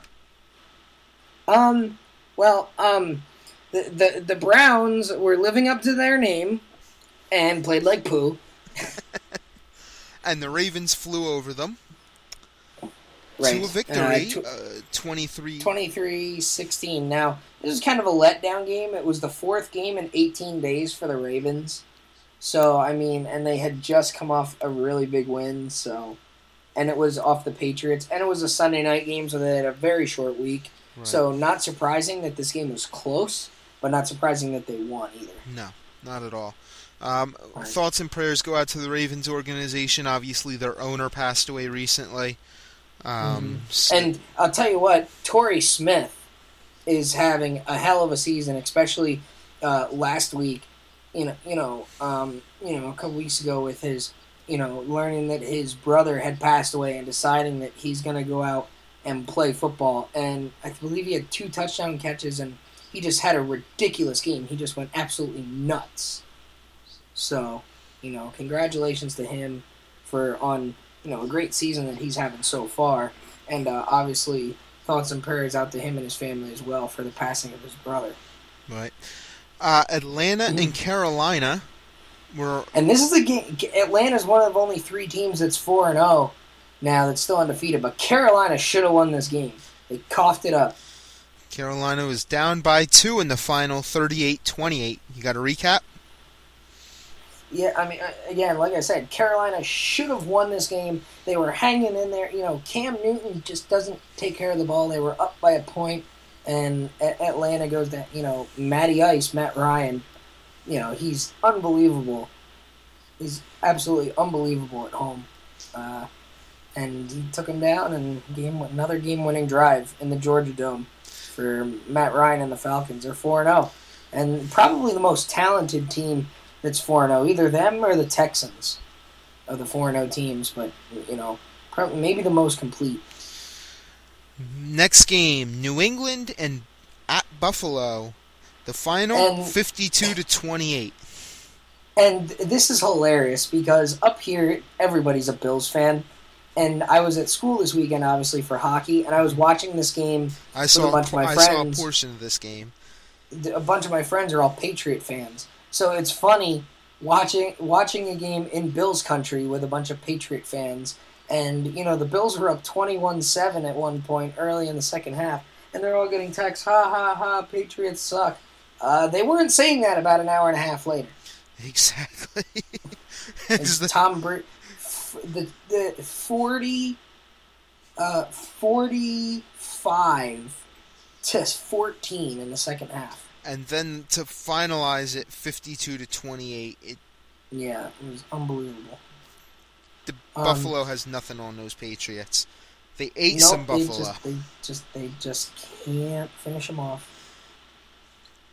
our next game a bit of a shocker minnesota and detroit.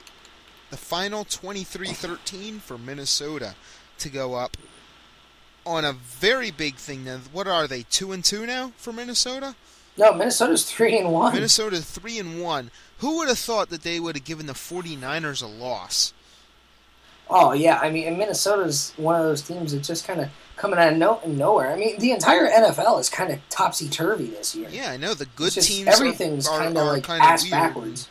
I know the crappy teams are good, and the good teams are, well, Some of them are crappy and some Yeah. of them are hanging in there, but they're not as good as they should be. no, not at all. I don't know what's going on here.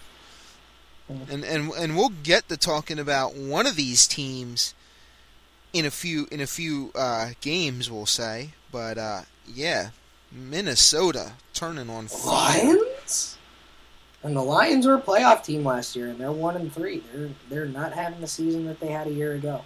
Well, the can be the same said for Pittsburgh. They're one and two right now because of their bye week, getting ready to play Philadelphia uh, on Sunday, and that should be an easy victory. So they'll go to two and two.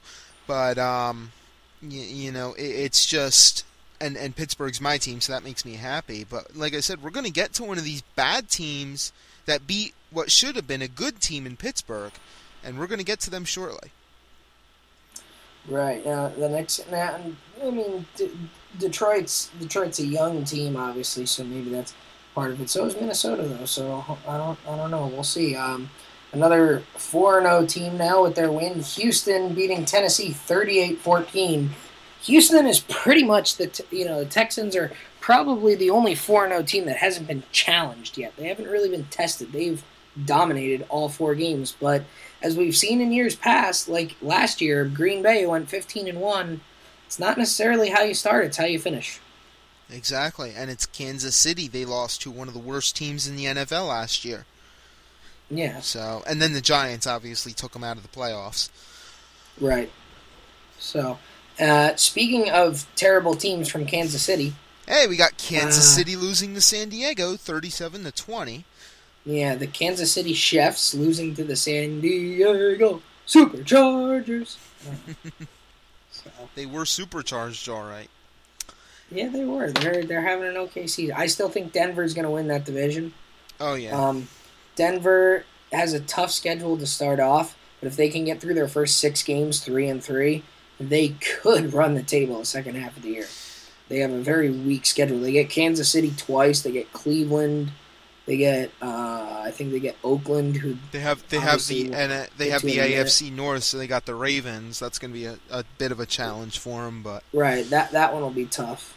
But uh, next off, well, th- this next team has just gone from being really really pathetic to really really good Super Bowl contender and a threat to Pittsburgh to join that six ring club.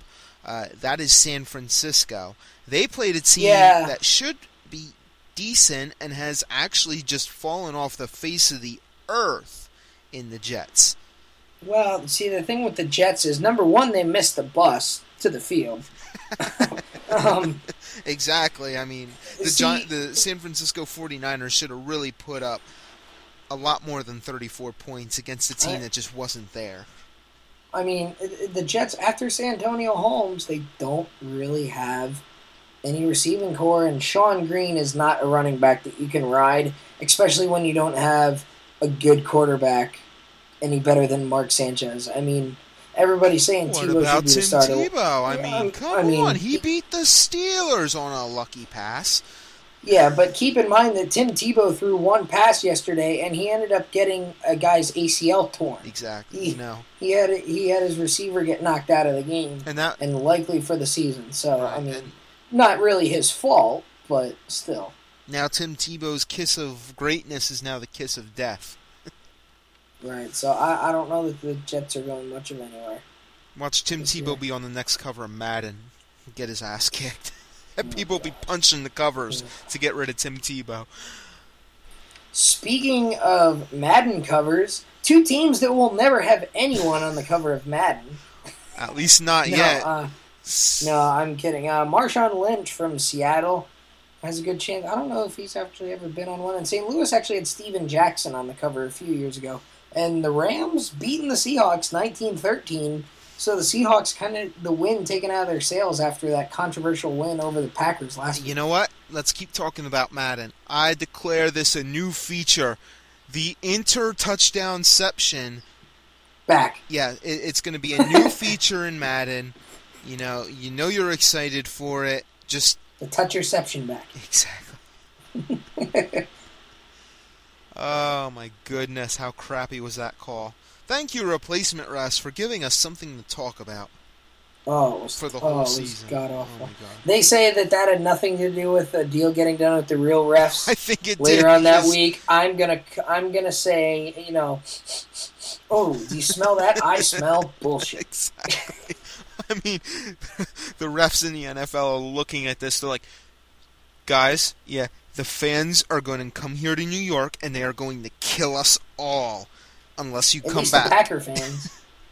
well, no, every I I think a lot of teams' fans were getting pissed off with them. well, I mean, it finally came to the point where it cost someone a game. It they decided the outcome of the game by blowing a call. I mean, very very rare. Like, And I mean- real. Let's let's get real here. The real officials blow calls from time to time. It's because they're human. They they make mistakes. Even with replay, there are certain plays that you can't review where they just make bad calls, and lots of times they admit to it. Um, Ed Hochuli blew a call a couple years ago, and he admitted to it in a Broncos Chargers game that the a fumble call that he called an incomplete pass that decided the outcome of the game. He admitted that he blew the call, and you know they eventually made a rule change to where a play like that is now reviewable, so that they don't put the burden on an official who might not be in a position to make a call. But these officials, you know, they decided the outcome of the game, and they didn't follow proper protocol, and we come to find out after the fact that they could have in fact overturned the call using replay, and they didn't know that they could. And they and, they did that's an and they issue. did review the call, which Right, and, they and reviewed the stand- call. and it stood. Right, and they could have overturned it, and they didn't. And it was- so that's that. That was the and it and it decided the outcome of the game. Exactly. So it was it's it came to that point. So uh, glad that the real refs coming out. You know, They're back very rarely finally. do. You know. Very rarely when the re- when the real refs blow a call does it decide the outcome of the game. But because Well, the most it was the replacement refs, it was under a microscope and it decided the outcome of the game. and you also have the whole uh, replacement ref, um, or the real ref. The last major game-changing thing with the real refs was the game Pittsburgh versus uh, New England last year. Uh, at the very Yeah. end of that game, uh, there was there was a pass. It was broken up. Uh, it was a sack fumble. Um, uh, Tom Brady fumbled the ball. He got sacked and fumbled the ball. And Troy Polamalu, the Steelers' strong safety, comes in. He's got two um, Patriots on either side of him. You know, diving for the loose ball. He ended up punching it, which is not allowed. So that should have been a flag right there. But they didn't see it. So it came back, and then Max Starks, one of the Steelers' defensive linemen, came up and grabbed the ball in the end zone and rolled out through the back. Now the play was reviewed, but at that point they couldn't call the penalty because it was being reviewed as a score, and it was too late. They had already ruled it as a touchdown, and they were debating whether it was a touchdown or a safety. They ended up ruling it a safety, but that gave Pittsburgh the ball back, and that was able to let Pittsburgh run out the clock and win that game. But it should have been an unsportsmanlike conduct play. Um, Right, and something like that is not reviewable. So Exactly, and it was just one of those things. The ball shot out of there. It should have been obvious what happened. And I think the refs were saying that they thought it hit a helmet or a shoulder pad and shot out that way. You couldn't really see Troy punching it. I guess even Yeah. if you did review it, you couldn't see it um, because of the coverage and and the way the angle was on the on the screen. So uh, they got away with it, and it ended up giving them the game. Now, not to say that they wouldn't have won anyway, because the Patriots were playing like crap that whole game. So Right. So, uh, it's uh, there's so much you could talk about with officials. So, um, the only OT game we've had this week, Arizona and- and uh, Miami. right, and for the second straight week, the Dolphins lose in overtime after leading most of the game. They lost to the Jets in overtime last week after leading most of that game. you know, Miami's a great team. They're get well. I'm not going to say that. They're getting to be a great team. They just need They a play hard. They're right. They just need a little bit more to come Yep. back, and that's what a lot of these bad hard. teams are doing. They're building their rosters. They're coming in, and the good teams, their rosters are getting older because they don't do anything. the Steelers, the Ravens. Uh, even the Patriots, they keep their players and they don't trade. They don't bring in new people because they know what works for them. But then that bites you in the ass when they get older and have to retire. Right. I, I think the Dolphins are a team that in a few years might be able to make some noise. They're in a tough division too, so keep that in mind. Right. um, moving on, we alluded to this earlier. Denver killing Oakland, thirty-seven-six, and they get Oakland again later on in the year. Part of their week schedule. They still have Right, Oakland the again. They get Kansas yep. City twice. They they get San Diego yet, who you know, obvious. uh, Honestly, San Diego has been so up and down the last few years that Denver with Peyton Manning should be able to beat San Diego. Uh, I know they have Cleveland yet, so I mean they have a lot of teams that are very very winnable games. Right. They have and- Cincinnati yet, who's been up and down as well. So And uh, this is what we were alluding to before, too, in the bad teams beating the good teams. Oakland beat Pittsburgh last week. in uh, Right. nobody saw that coming. Nobody. They won in by a game field that goal. Pittsburgh should have won. Yeah, Pittsburgh yes. was up late. Pittsburgh should have won that game. Something I didn't see the game uh, in its entirety. I have it on my DVR, but I haven't had the chance to watch it yet. I'll probably watch it sometime this week. Yeah, you may not want to watch it. Well, no, I'm, I'm already quarter. upset that we lost. You know, to Oakland, Oakland of all teams. You know, I'm I'm not thrilled with it. But you know what? Pittsburgh last year started out the same way. They won week, they lost week one. They got blown out by the Ravens in week one. Came back one week two. Week three comes along, lose to the Texans. So it was the same exact schedule as last year, except we didn't have a bye week at week four last year. So Pittsburgh's not any worse off than they were last year. This is the same start, you know. So I'm not too incredibly nervous. I'm not happy about No. losing to Oakland though. Let's get that out. Well, and and the, and the Steelers are getting a little older, so maybe it takes them a little bit to get their legs under them. and that's exactly what we just said flow. too. The Patriots, the Ravens, and the Steelers. They keep their rosters. They don't rotate their rosters as much, and you can see that the Pittsburgh defense, most of it relies on two players.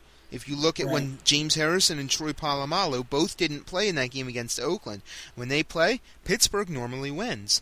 And I'm not saying that Pittsburgh's basing their entire defense on two players because they're not. But they're the two biggest parts. They're well, Troy Polamalu is the biggest part of the defense. I, I don't think Right. anybody's going to argue that point. He is the best safety in the NFL right now. James Harrison's one of those quarterback heat-seeking missiles, along with Mhm. LaMarr Woodley opposite him. Those two working together, they can get to the quarterback all the time. So it's Yeah. just, you know, you gotta keep yourself healthy. That's the style of play that Pittsburgh has, and they don't stay healthy because they're getting older. And these guys are getting ready to retire. Troy Polamalu, maybe a year or two left in him, and he'll be he'll be Yeah, not much. So Not much. um, we you got to see, and I honestly say I am a Pittsburgh fan, and I I expect this to happen in the next five to ten years. But Pittsburgh is going to go to where the Browns are now in that division. They're going to be the worst team in that division. They'll be winning, but they won't be going to the playoffs for a few years because they're going to have to rebuild their team, Yeah. and that's the trying times for fans because you want to root for a team that wins, not a team that loses all the time and you get laughed at. So you got to enjoy the success, but then you can't leave the team and still call yourself a fan because that that goes beyond that whole thing. But Yeah. So, uh, moving on to the next game, we talked about the Bengals a little bit already. Uh, Bengals beating Jacksonville 27-10. Um, Now this is Jack. kind of one of those games where nobody really cares about either team, honestly. This is Jacksonville. I mean, the only good that came out of Jacksonville, which didn't really help Pittsburgh at all, was that they beat the Ravens and they lost to the Steelers uh, last year. But that that was Mhm. they shouldn't have beaten the Ravens, but they did. And uh, then Pittsburgh lost to some other team again, the 49ers. That nullified that victory. But uh, Yeah.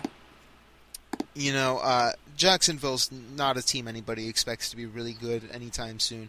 Cincinnati, though, they're they're one of those teams that can be good. They have they have to be good on a permanent basis, When- though. It, it, it pretty it, for Cincinnati. It pretty much comes down to are Andy Dalton and AJ Green on the same page, and when they are, they're really good. And when you play a team like the Los Angeles Jaguars or uh, Jacksonville Jaguars, um, Los Angeles. I mean, Are you alluding to something that nobody else knows? well, I mean, it's it's I, I know don't know. LA It's- wants to have a football team. it, it's no secret that Jacksonville is one of a few teams that they're looking to maybe relocate. So, I mean, they only get 30, 40,000 people in the stadium per game compared to 60 or 70,000. For like a Pittsburgh or get. something, yeah. Right, so. Um, now, Green Bay beating New Orleans by the slimmest of margins. New Orleans missing a field goal at the end of the game that would have won the game for him, I believe. Uh, Green Bay uh, gets back to two and two after that loss to Seattle last last week. New Orleans zero and four. I think this is proof that you need that a head coach can be a big difference with a team. And the Saints are really missing Sean Payton. Drew Brees doesn't. Drew Brees had an amazing game, but he still doesn't quite didn't quite look like himself the first few games. So, but I mean, the Do you- Saints are kind of right there. They've played well. Do you think the Saints are going to try and throw this season at this point? Uh, or if Uh, say they lose the next two games, do you think they're going to try and throw the season to get an early draft pick, which really doesn't even make any difference for them because they lost their first round draft pick for next year as well. Yeah, uh, I I never honestly believe that teams go and throw seasons in football because I mean, there is a little different where you they, you always have that competitive spirit. I just don't know that I could see any team honestly doing that, especially the Saints, because the Saints really want to try and prove the NFL be like, you know, you can do whatever you want to us. It's not gonna it's not gonna hurt us. But So it basically, looks like, it- it Pittsburgh is with all the now. fines they get. Yeah, so they're gonna do what they do. So my answer might change in a couple weeks, but for now I'm gonna say no. Um, Robert The Griffin III getting another win. Going back to for the Saints, though, Oh yeah, uh, they should be happy that they're going to host the Super Bowl, though. I mean, they may not be in it. Well, at this point, let's just say they won't be in it. But uh, they're they're going to host it in New Orleans, which is a pretty big deal considering what's been going on down there recently. They got hit by another hurricane. Mhm. I mean, granted, it was no Katrina, but still, it was pretty devastating. And, um, you know, and they still haven't cleaned up all the Katrina stuff. Maybe this will bring in some much needed revenue to help finish cleaning up.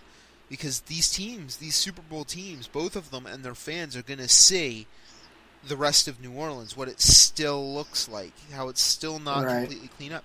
And that's going to urge a lot of people to donate and help so that city can get back on its feet, so that area can get back to life, and you know, so maybe they can do something with that amusement park that they have there, uh, getting back into theme parks for just a second. You know, Six Flags New Orleans set rotting away literally for the past Mhm. almost ten years, and you know, maybe having the Super Bowl down there will showcase a lot of the area. Maybe somebody will step in there and I don't I don't think there's anything salvageable except the the pathways, but you could knock all the buildings down and replace them and all the rides can also be replaced. right. So- So, uh, uh, you're you're you're gonna need someone with a lot of money, a lot of time, and a lot of patience to do that at this point. So it- it'll I guess we'll see. I, I, still think something will happen with that property, even if it's not Eventually, amusement related. will. You Yeah. could, like I said, you could buy that property, keep the midways and like weed and all that, take out all the rides, knock down the shops, build a few new restrooms, and then use that land as a farmers market kind of thing. On, on Saturdays and Sundays on the weekends, hmm you know, i it's your land. You you lease it out to vendors. They come in, they sell their product, they leave. Well, I mean, why not? You know, that's a little bit of extra money, and it's using the land that's already there. So, but I, I have a feeling we'll see something there soon. Yep. All right, going back to the Washington Tampa Bay. Yeah, Robert Griffin III has looked good early, early this season. Uh, Washington's a two and two as well uh, in that division. Uh, 24-22 over the Bucks. Buccaneers kind of kind of a hard team to figure out. Um, Yeah, you never know what way they're going to go. It's the same with Cincinnati, really. The Buccaneers. well, and and I think the team that's hardest to figure out so far is Philadelphia. I mean, they're three and they're three and one because last night they beat the Giants 19-17 By two Last night, yards, Andy Reid, you almost cost your team the game. almost. by two Almost. yards. You were really lucky that that kick didn't go in. And here's the thing: just about any team in the NFL you could talk about right now and kind of have a good feel for where they're at right now. Mm-hmm. Philadelphia, you have no idea whether because they played awful against Cleveland, but squeaked one out by one. Played really well against Baltimore, squeaked one out by one. Played absolutely horrendous against Arizona and got killed, and played pretty and turned the ball over 15 million times. That's not a, that's their- not an their- exaggeration. that's probably the accurate Yeah, number. I mean, 15 million turnovers in their first three games, and then last night did not turn the ball over once and beat the defending Super Bowl champs 1917. I just don't know what to think of the Eagles right now. And and let's just say the Giants are not not that good of a team either. I mean, I'm not saying that they're a bad team, but they're not great. They have elite Manning. Not yet, not not yet. They haven't been a good team this year yet. Anyway, They have elite They've Manning. very up and down. who- Tom Coughlin always jokes around that they didn't want it to be too easy. They wanted to have fun and, and make a good season. That's fine and dandy, but obviously that's not what you're really saying. You're really saying that because you don't want to talk about all your losses. There's no way that the Giants should have won that Super Bowl or should have even been there, except that Elite Manning, as he likes to call himself now, got really lucky. He came together with Mario Manningham, who's now at San Francisco, unfortunately, and Victor Cruz, probably one of the best wide receivers that year. Uh, you know, and now his go-to guy is Victor Cruz. You know, so I, I, I don't know. The Giants, they should get back out there soon, but the, you know. the the the Giants are always the second half of the year team anyway. exactly, so and so is Philly. it's it's the, and yeah and well and and the Giants have lost two divisional games now already because they lost opening night to the Cowboys. Right, so that's So, hurting them. I mean, that that's not good. Now, yeah. If they can win, wow, Chicago already took a timeout. That's kind of stu- Hmm. stu- Okay, um, they can win against these two teams again and have tiebreaker over them for the regular season. But if they lose again to the Cowboys or the or the Eagles, and they most likely will lose again to the Eagles, I don't know about the Cowboys so much, but the Eagles always seem to have the Giants number. So when they go back to play each other again, they're probably going to lose to the to the to the Eagle uh, Eagles again, and then the And you- Eagles you need those you need those wins for tiebreakers. That's how they got into the playoffs last year. exactly, you know, and the the Giants, for what it's worth, they played two wild cards. Yeah. You know, i i it's hard for a team to have to play. And I mean, if Dallas would have won, Dallas would have been playing two wild cards. Basically, they that game was a wild card game because Mhm. whoever won was going into the playoffs and to play another wild card, and the other team wasn't playing anymore. The Giants won. The Cowboys went home, and the Giants took it all the way to the Super Bowl, beating the Patriots again. So I I don't know about the Giants. I don't think they're going back. I don't even think they're making it to the playoffs this year if they played like they did last year. The Yeah, Eagles, that, on the that- other that hand, division is wide open. the Eagles, on the other hand, I think Michael Vick completely, like you said, completely redeemed himself. They got to be mm-hmm. careful though. They have the Steelers this Sunday. They're not going to win that game. I can tell you right now that the Eagles will not beat the Steelers on Sunday. Not with the Steelers coming off a bye week, I don't think. Exactly, and not with James Harrison and maybe Troy Polamalu coming back. Vick is going to go. Vick has been sacked or hit on a third of his dropbacks. A third of them Mhm. he's been hit. That that or two thirds of them. I'm sorry. That that's insane. That the other team is getting to him that much, and that's going to show. And maybe that has an impact on him having the like 15 picks he has already. He's he's thrown basically two seasons worth of interceptions in two games, Yeah. which is not good at all for a, a good quarterback. To not throw any interceptions against the Giants is a big deal for Vick. Maybe he's starting to control himself a little bit. Maybe he's starting to get into the groove. You know, he hasn't gotten hurt yet. Knock on wood. Um, Yeah. so, so we'll see. Um, I said earlier this year, I'm not going to narrow it down to two teams just yet because it's going to be incredibly hard to narrow it down to two teams. But I will Mhm. narrow it down to two divisions. And I'm going to say the AFC North and the NFC East are going to be the two divisions that you're going to watch. You're not going to see the Browns doing anything but the Bengals, the Steelers, and the Ravens in the AFC North are all are more or less good or great, Mhm. depending on how you judge them. And each of them has the capability of getting to the playoffs. We saw it last year. Each of them has the capability of going far in the playoffs. We saw that with the rate. Well, granted, each team only won one game in the playoffs, except for the Ravens. The Steelers and the Bron- Right. and the and the Bengals didn't win any of their games, but they could have. You know that that that's what I mean to say.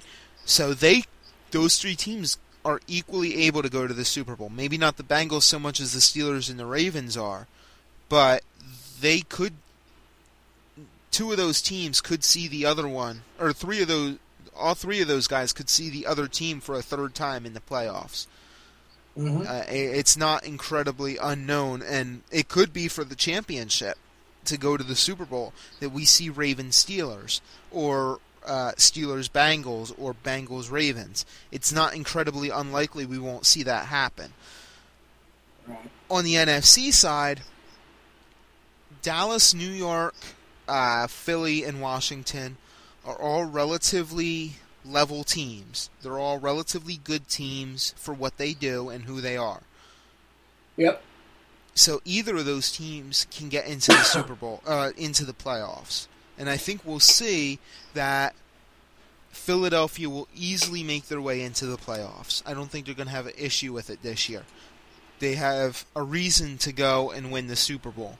Something that they haven't had is motivation in the past couple weeks, but they have it this year, this week. And the motivation is Andy Reid's son passing away. That is their motivation to go and Mhm. dedicate this season, much like the Ravens will, and, and the Colts to an extent, dedicate this year to those people. And that's why teams want to go to the Super Bowl because they dedicate that season to whoever passed away. The the Oakland uh, the Raiders did it last year, and they Mhm. almost got to the playoffs. And the and the Yeah. Patriots did it last year as well for the team owner's wife, and they almost won the Super Bowl. They should have won the Super Bowl, but you know. hmm So Yeah, it, it'll it'll be interesting to see how the rest of the season pans out because there's a lot of interesting things that we didn't expect. Right now, next season, guys, we will have an uh, we will have a fantasy league next year. It's too late to start it this year, but next year we will definitely have a G-Force Radio fantasy league. Um, we may even do a fantasy hockey league when, if, once we hear that that is going to start up. We'll uh, talk about that, and then we'll let you guys know if we're going to do that. But now we're going to get into, uh, if I can find it, we're going to get into, well, we're going to get into February a little bit with football. We already talked about it be it where it's going to be. We already know it's in New Eng- it's in uh, New Orleans. So we're basically looking at the playoff picture. So let's talk playoffs. Uh, playoffs? Playoffs. Uh, playoffs? Yes, playoffs. Playoffs. Playoffs? Well, I'll start off by saying this: Do not blame that game on a defense. I don't care who you play, whether it's a high school team, a junior college team, a college team, much less an NFL team. When you turn the ball over five times, four interceptions, one for a touchdown, three others for field position to set up touchdowns, you ain't gonna be anybody that I just talked about. Anybody. We gave them that game. We gave them the freaking game. In my opinion, that sucked. What's that? What are your opinion about the uh, playoffs? Uh, uh, playoffs? Don't talk about playoffs. Are you kidding me? Playoffs? I just hope we can win a game. Another game. Uh, playoffs? Don't talk about it. playoffs. You kidding me? Playoffs? I just hope we can win a game. And you Jim Mora. and and yeah, uh, just and the team. Yeah, he was with the Colts at the time. And who did they lose to? Oh, oh, who did they lose to that game? I don't even know who they lost to that game. Well, well, what season was it? So we can just date the season. It was 2001, and they lost to the 49ers to actually to go to four and six, so they were pretty much out of the playoff picture. and that quote is still relevant. Oh yeah, uh, playoffs. Uh, playoffs? All right, so That was great. Right now, as it stands, we're gonna go from the tenth seeds, who are obviously in the hunt, all the way up to the number one seed, as it stands right now. If the season ended today, uh, AFC, tenth seed record one and two. They're projected at the tenth seed right now is the Indianapolis Colts. Do we see them staying do we see them getting into the top five? We'll say six. We'll say Nope, too young. okay. Uh, going over to the NFC, the Packers are two and two, but they're still in the tenth seed. Do we see them getting into the top six? Yeah, I think Minnesota's just starting off too too too too quick. Uh, they'll turn. Aaron Rodgers hasn't even started playing yet. Okay. Sticking with the NFC, the Rams are two and two. They are the projected number nine seed. They need to move up six uh, to number six. Do we see it happening? Nope, too young. Another year or two, I, I would say yes, but not this year. Okay, back over to the AFC number nine seed, the one and two Pittsburgh Steelers. Do we see them getting into the top six? Uh, I, I think they're a borderline team. I think they might squeak in. Um, I, with how good Cincinnati and Baltimore are, uh, it's going to come down to whether or not they can win some of those divisional games. I don't think they'll have an issue playing division, but they have yet to play division. A lot of teams have played in their division. Pittsburgh hasn't even played out of their uh, out of the AFC yet. So we'll see what they do against the Eagles, and then they have uh, the Bengals, I believe, right after that. So that'll be their 1st divisional game, and we'll see how they can do against them. Sticking with the AFC, the number eight seed, the two and two Buffalo Bills. Are they going to move up to the top six? uh, no, nope. N- not not when they have the collapse that they did. Okay. Their defense hasn't done anything.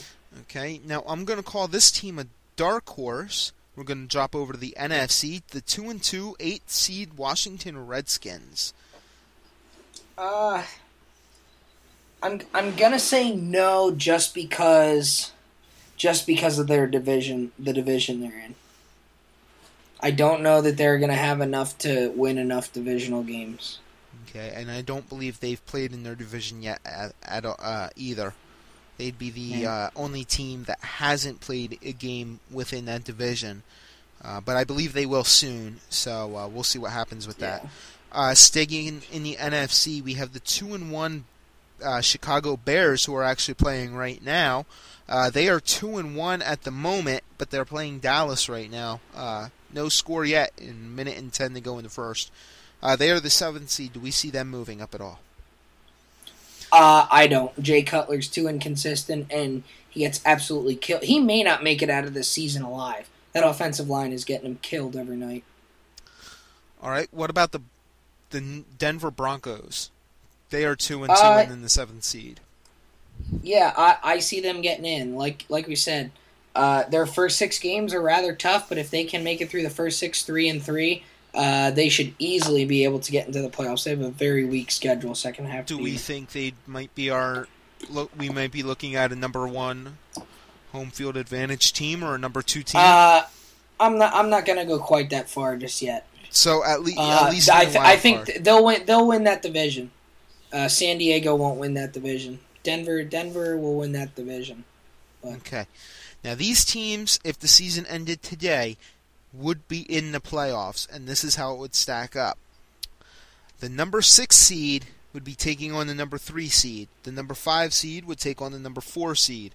The winners of those games would it depends on how they go would either play the Texan, uh, the uh, number one seed, or the number two seed. So basically, the highest winning seed from the AFC wild card plays the number two. The lowest winning seed plays the number one.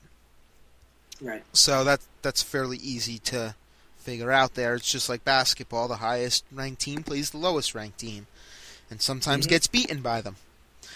Um, we saw that in March Madness when Lehigh uh, beat Duke.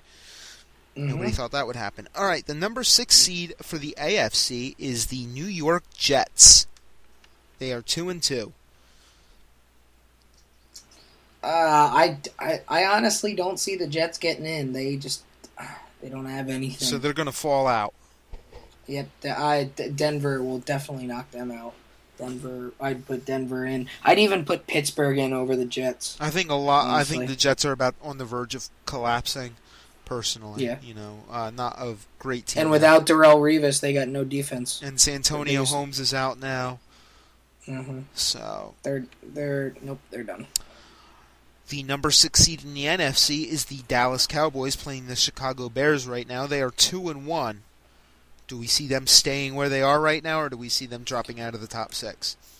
I could see, I can see I could see Dallas getting in. Um, D- Dallas would be a team that would probably go 0 and 16 if it wasn't for Tony Romo.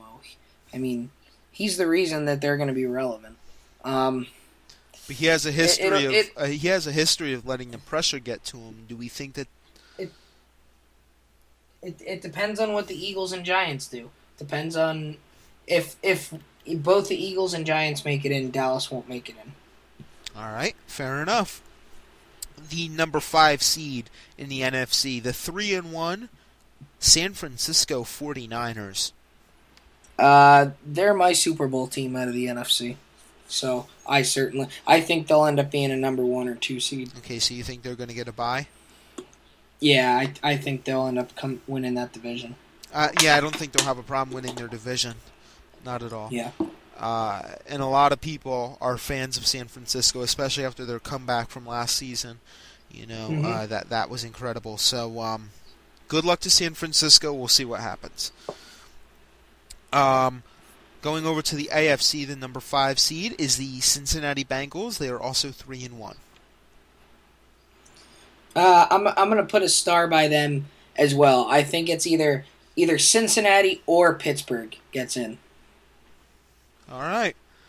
I think it's I, Well, I, mean, don't think those both. two teams I were don't. fighting to get in for a little while too, and Yeah. then and then the Bengals or the Steelers won a game, which pretty much sealed their fate, and then the Bengals won a few, and and then the Bengals were really looking to help Pittsburgh uh, la- the last week of uh, the regular season last year, and couldn't get it done because obviously the Bengals were playing the Ravens. The Ravens and the Steelers had the same record. If the Bengals would have won that game, the Ravens would have played the the, the Denver, and the Steelers would have had a bye. So, but it didn't work out that way, unfortunately. I think the Bengals can get in. Personally, Yeah, I, I think they could get. I think they could get. I don't think they'll get. If they do get in, I think they'll be either fifth or sixth, just like they were last year. But I think they Yeah, can get in. They're a young team, but they're a good young team. Right. so. And the Steelers, Ravens, and Bengals, they all got in last year. There's nothing to say that they can't do it again. They were the only division to do that in like almost 40 years. So, Yeah. uh, and I don't think it's impossible for the NFC East to do it either. Um, because they already have two teams in and a third looking to come in. Um, the number four seed for the AFC is the New England Patriots at two and two. Uh, they're talent wise, they're pro talent wise, they're probably the best team in the AFC. Uh, they'll probably, I think they'll end up being a top three. Yeah, just like they were last year, the number one. I see them being at least the number two. Yeah.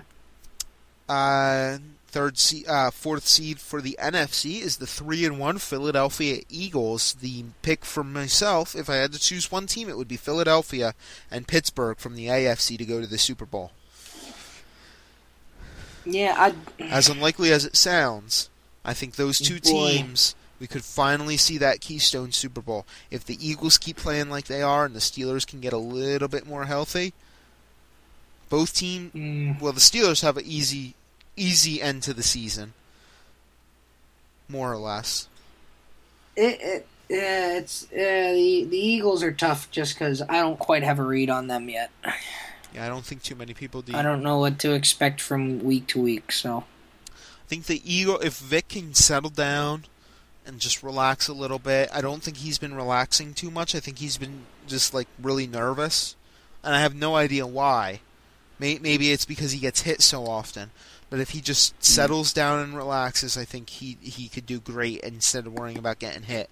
But I know he worries about getting hit because he keeps getting hurt. You know, and maybe that's what is throwing him off. I, I have honestly no idea. yeah, last few here. All right, we got the Vikings. They are the number three seed currently at three and one. Do we see them staying or dropping out? Um, no, they had they're they they got to lose to Green Bay twice yet, so I, I I don't see Minnesota staying where they are. Think they're a bit too young yet. Christian Ponder still still a little immature. All right, and the Chargers. They are the same rank and they have the same record right now on the AFC.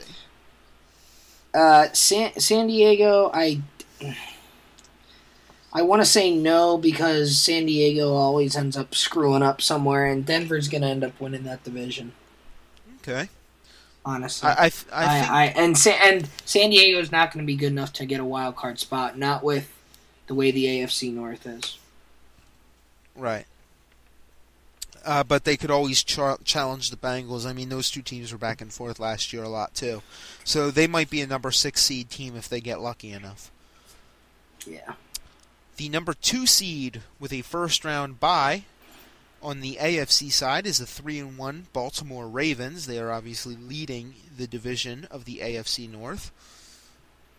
Yeah, and I think they'll end up winning that division. They're uh, they're probably my Super Bowl pick from the AFC as well. I wouldn't say they're going to win the division. I think Pittsburgh has a pretty good shot at that.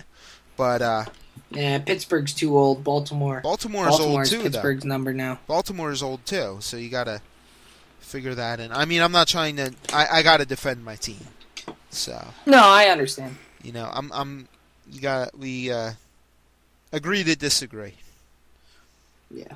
Uh, Car, uh, the Falcons, r- rather, they are four and zero. They are the projected number two seed in the NFC, obviously leading their Uh, division as well. Yeah, they could. They'll probably uh, either they'll be up there with San Francisco by the end of the year. They'll probably be number one or number two. Well, I know a lot of the, if if San Francisco doesn't get to the Super Bowl, Atlanta would be my second pick. I know a lot of teams uh, that are well, the only teams that are undefeated right now don't have the capability of staying undefeated. That's what a lot of people are saying, and that's what I can see as well. Um, and I, I see uh, no team finishing uh, undefeated. They'll they'll come up to some No, nobody's gonna do that. Uh, I could see Atlanta winning 14 games though. I I could see a lot of teams winning 14 games, but I think the average winning streak is 12 in a season, and that that's a good year for a lot of teams. So get a few losses out of there early, and then win win out, and they should be okay. That's that's why I'm not terribly concerned with where Pittsburgh's sitting right now. Um, the number one seed with home field advantage and a first round bye are the Cardinals, also four and zero. That's the NFC. Um, I think just because of the good start, I think they can end up getting in. But San Francisco, I still think will end up winning that division. All right.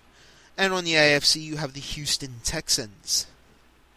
Uh, could be the best all-around team in football. I don't know. I Could be the best all around team in football. I don't know what the rest of their schedule looks like, but I don't see them staying where they are. I see them being more of a wild card team than a than a than a bye week team. If I had to pick No, I mean, if I had to pick two teams that are in the the playoffs right now, I'd say the Patriots and the Ravens will get the two wild card spots. Uh, will get the two bye weeks. yeah, I mean, see, the the, the thing with Houston is they're four and zero, and who in that division is going to challenge them? Jacksonville's terrible. Yeah. Tennessee's terrible, and Indianapolis is was terrible last year, and all they have going for them is Andrew Luck, and I mean, Houston is Matt Schaub, who's arguably one of the best quarterbacks in the league. So, Right. I mean, I I, I, can't see Houston being cha- challenged for that. do you think he- do you think Indianapolis made a mistake in taking Andrew Luck and sh- maybe they should have taken Robert Griffin the third? No, not at all. You you have to take Andrew Luck. They You had to you, you had to take Andrew Luck. He's he's he's the best all around quarterback who's been in the NFL draft since John Elway. And the the thing with uh, the thing the thing the thing with uh, Andrew Luck is everybody no. If you take Robert Griffin III and he doesn't work out, you'll get crucified that forever. If you take Andrew Luck and he doesn't work out, you're not going to get crucified for it because everybody has been saying for three years now that Andrew Luck is going to be the best quarterback since John Elway. So you, you had to take Andrew Luck. Okay. Well, that that's the rundown so far. We're at the quarter, quarter right now, so uh, four weeks into the season. We are looking at bye weeks, obviously, guys. So you're going to see next week there'll be a lot more bye weeks. You know, only only two teams had bye weeks this week, which would be Indianapolis and Pittsburgh. So they're going to remain where they are, but obviously next next week, uh, a couple easy games coming up for both of those teams. So uh, we'll see what happens, and uh, that's the playoff picture. Uh, playoffs? Yeah. oh well, okay. So much for the Colts having an easy game next week. They they they don't. They're playing the Packers. I I uh, thought it was another team. No, yeah, the yeah, not not quite an easy game there. well, you know what? That that's a good game to test out Andrew Luck. And you know what? I I I think the pat the uh, I think that the uh, Colts right now are in a learning mode with Andrew Luck. He's in the NFL. He's probably a little nervous. Maybe that's why he's considerably underperforming, as some people might call it. Uh, I, I I agree with you that he's going to come out swinging soon. He's just got to get the uh, rookie jitters dealt with. Yeah. So, Yeah. Well, we'll see how it goes. All right, we'll keep tabs on the NFL and we'll give you guys some updates on that.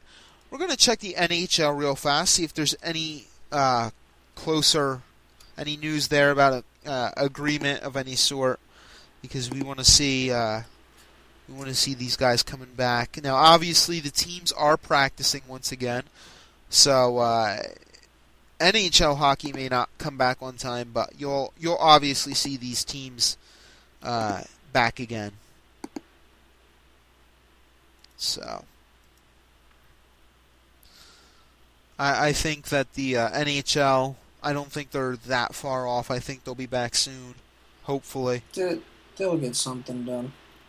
You know, it was the same way with football. They waited to the last minute and something came out. I don't think the first game in the NHL is supposed to start until the 15th or so. So I don't see why we wouldn't be able to see that happen. Um, and whatnot. Do we want to do a fantasy hockey league? Mm, We we probably could at some. We probably could at some at some point.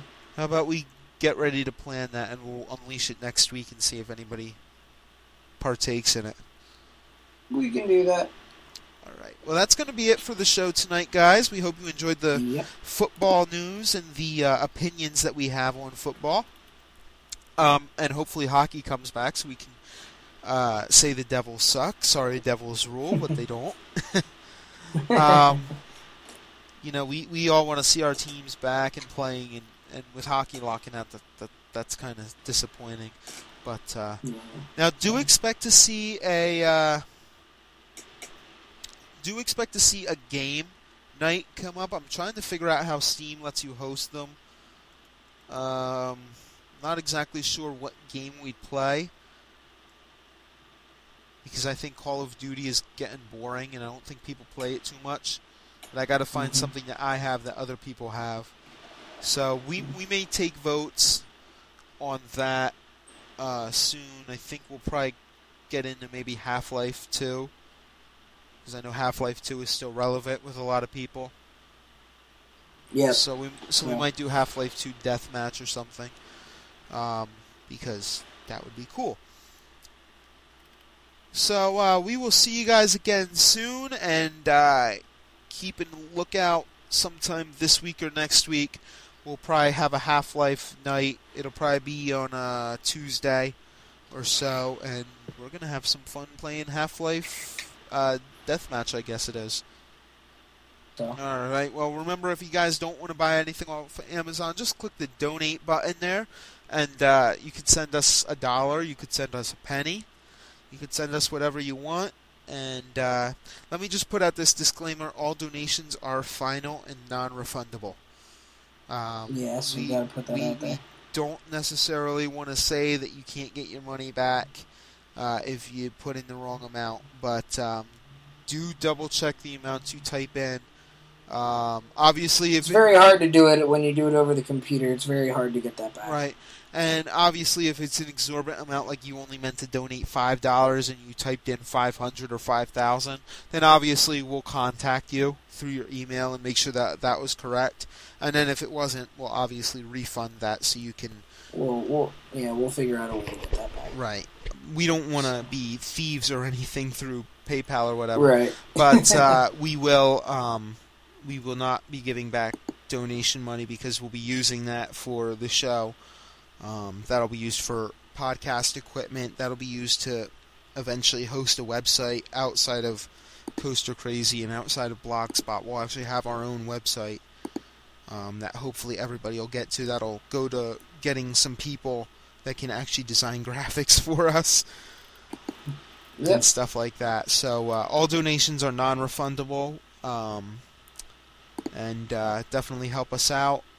And uh, if if the show gets popular enough, guys, we may have a uh, we may do what uh, what Mikey wanted to do a while ago, and we may challenge Theme Park Review and do some uh, do some trips.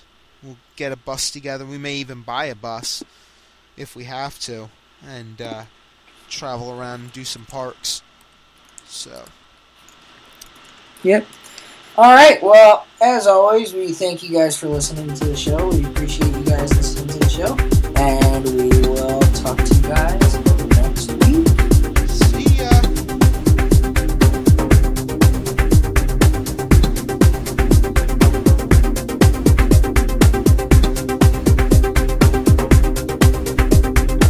Thank you for listening to G-Force Radio. Until next time, everybody, sit upright, on tight, and ride on.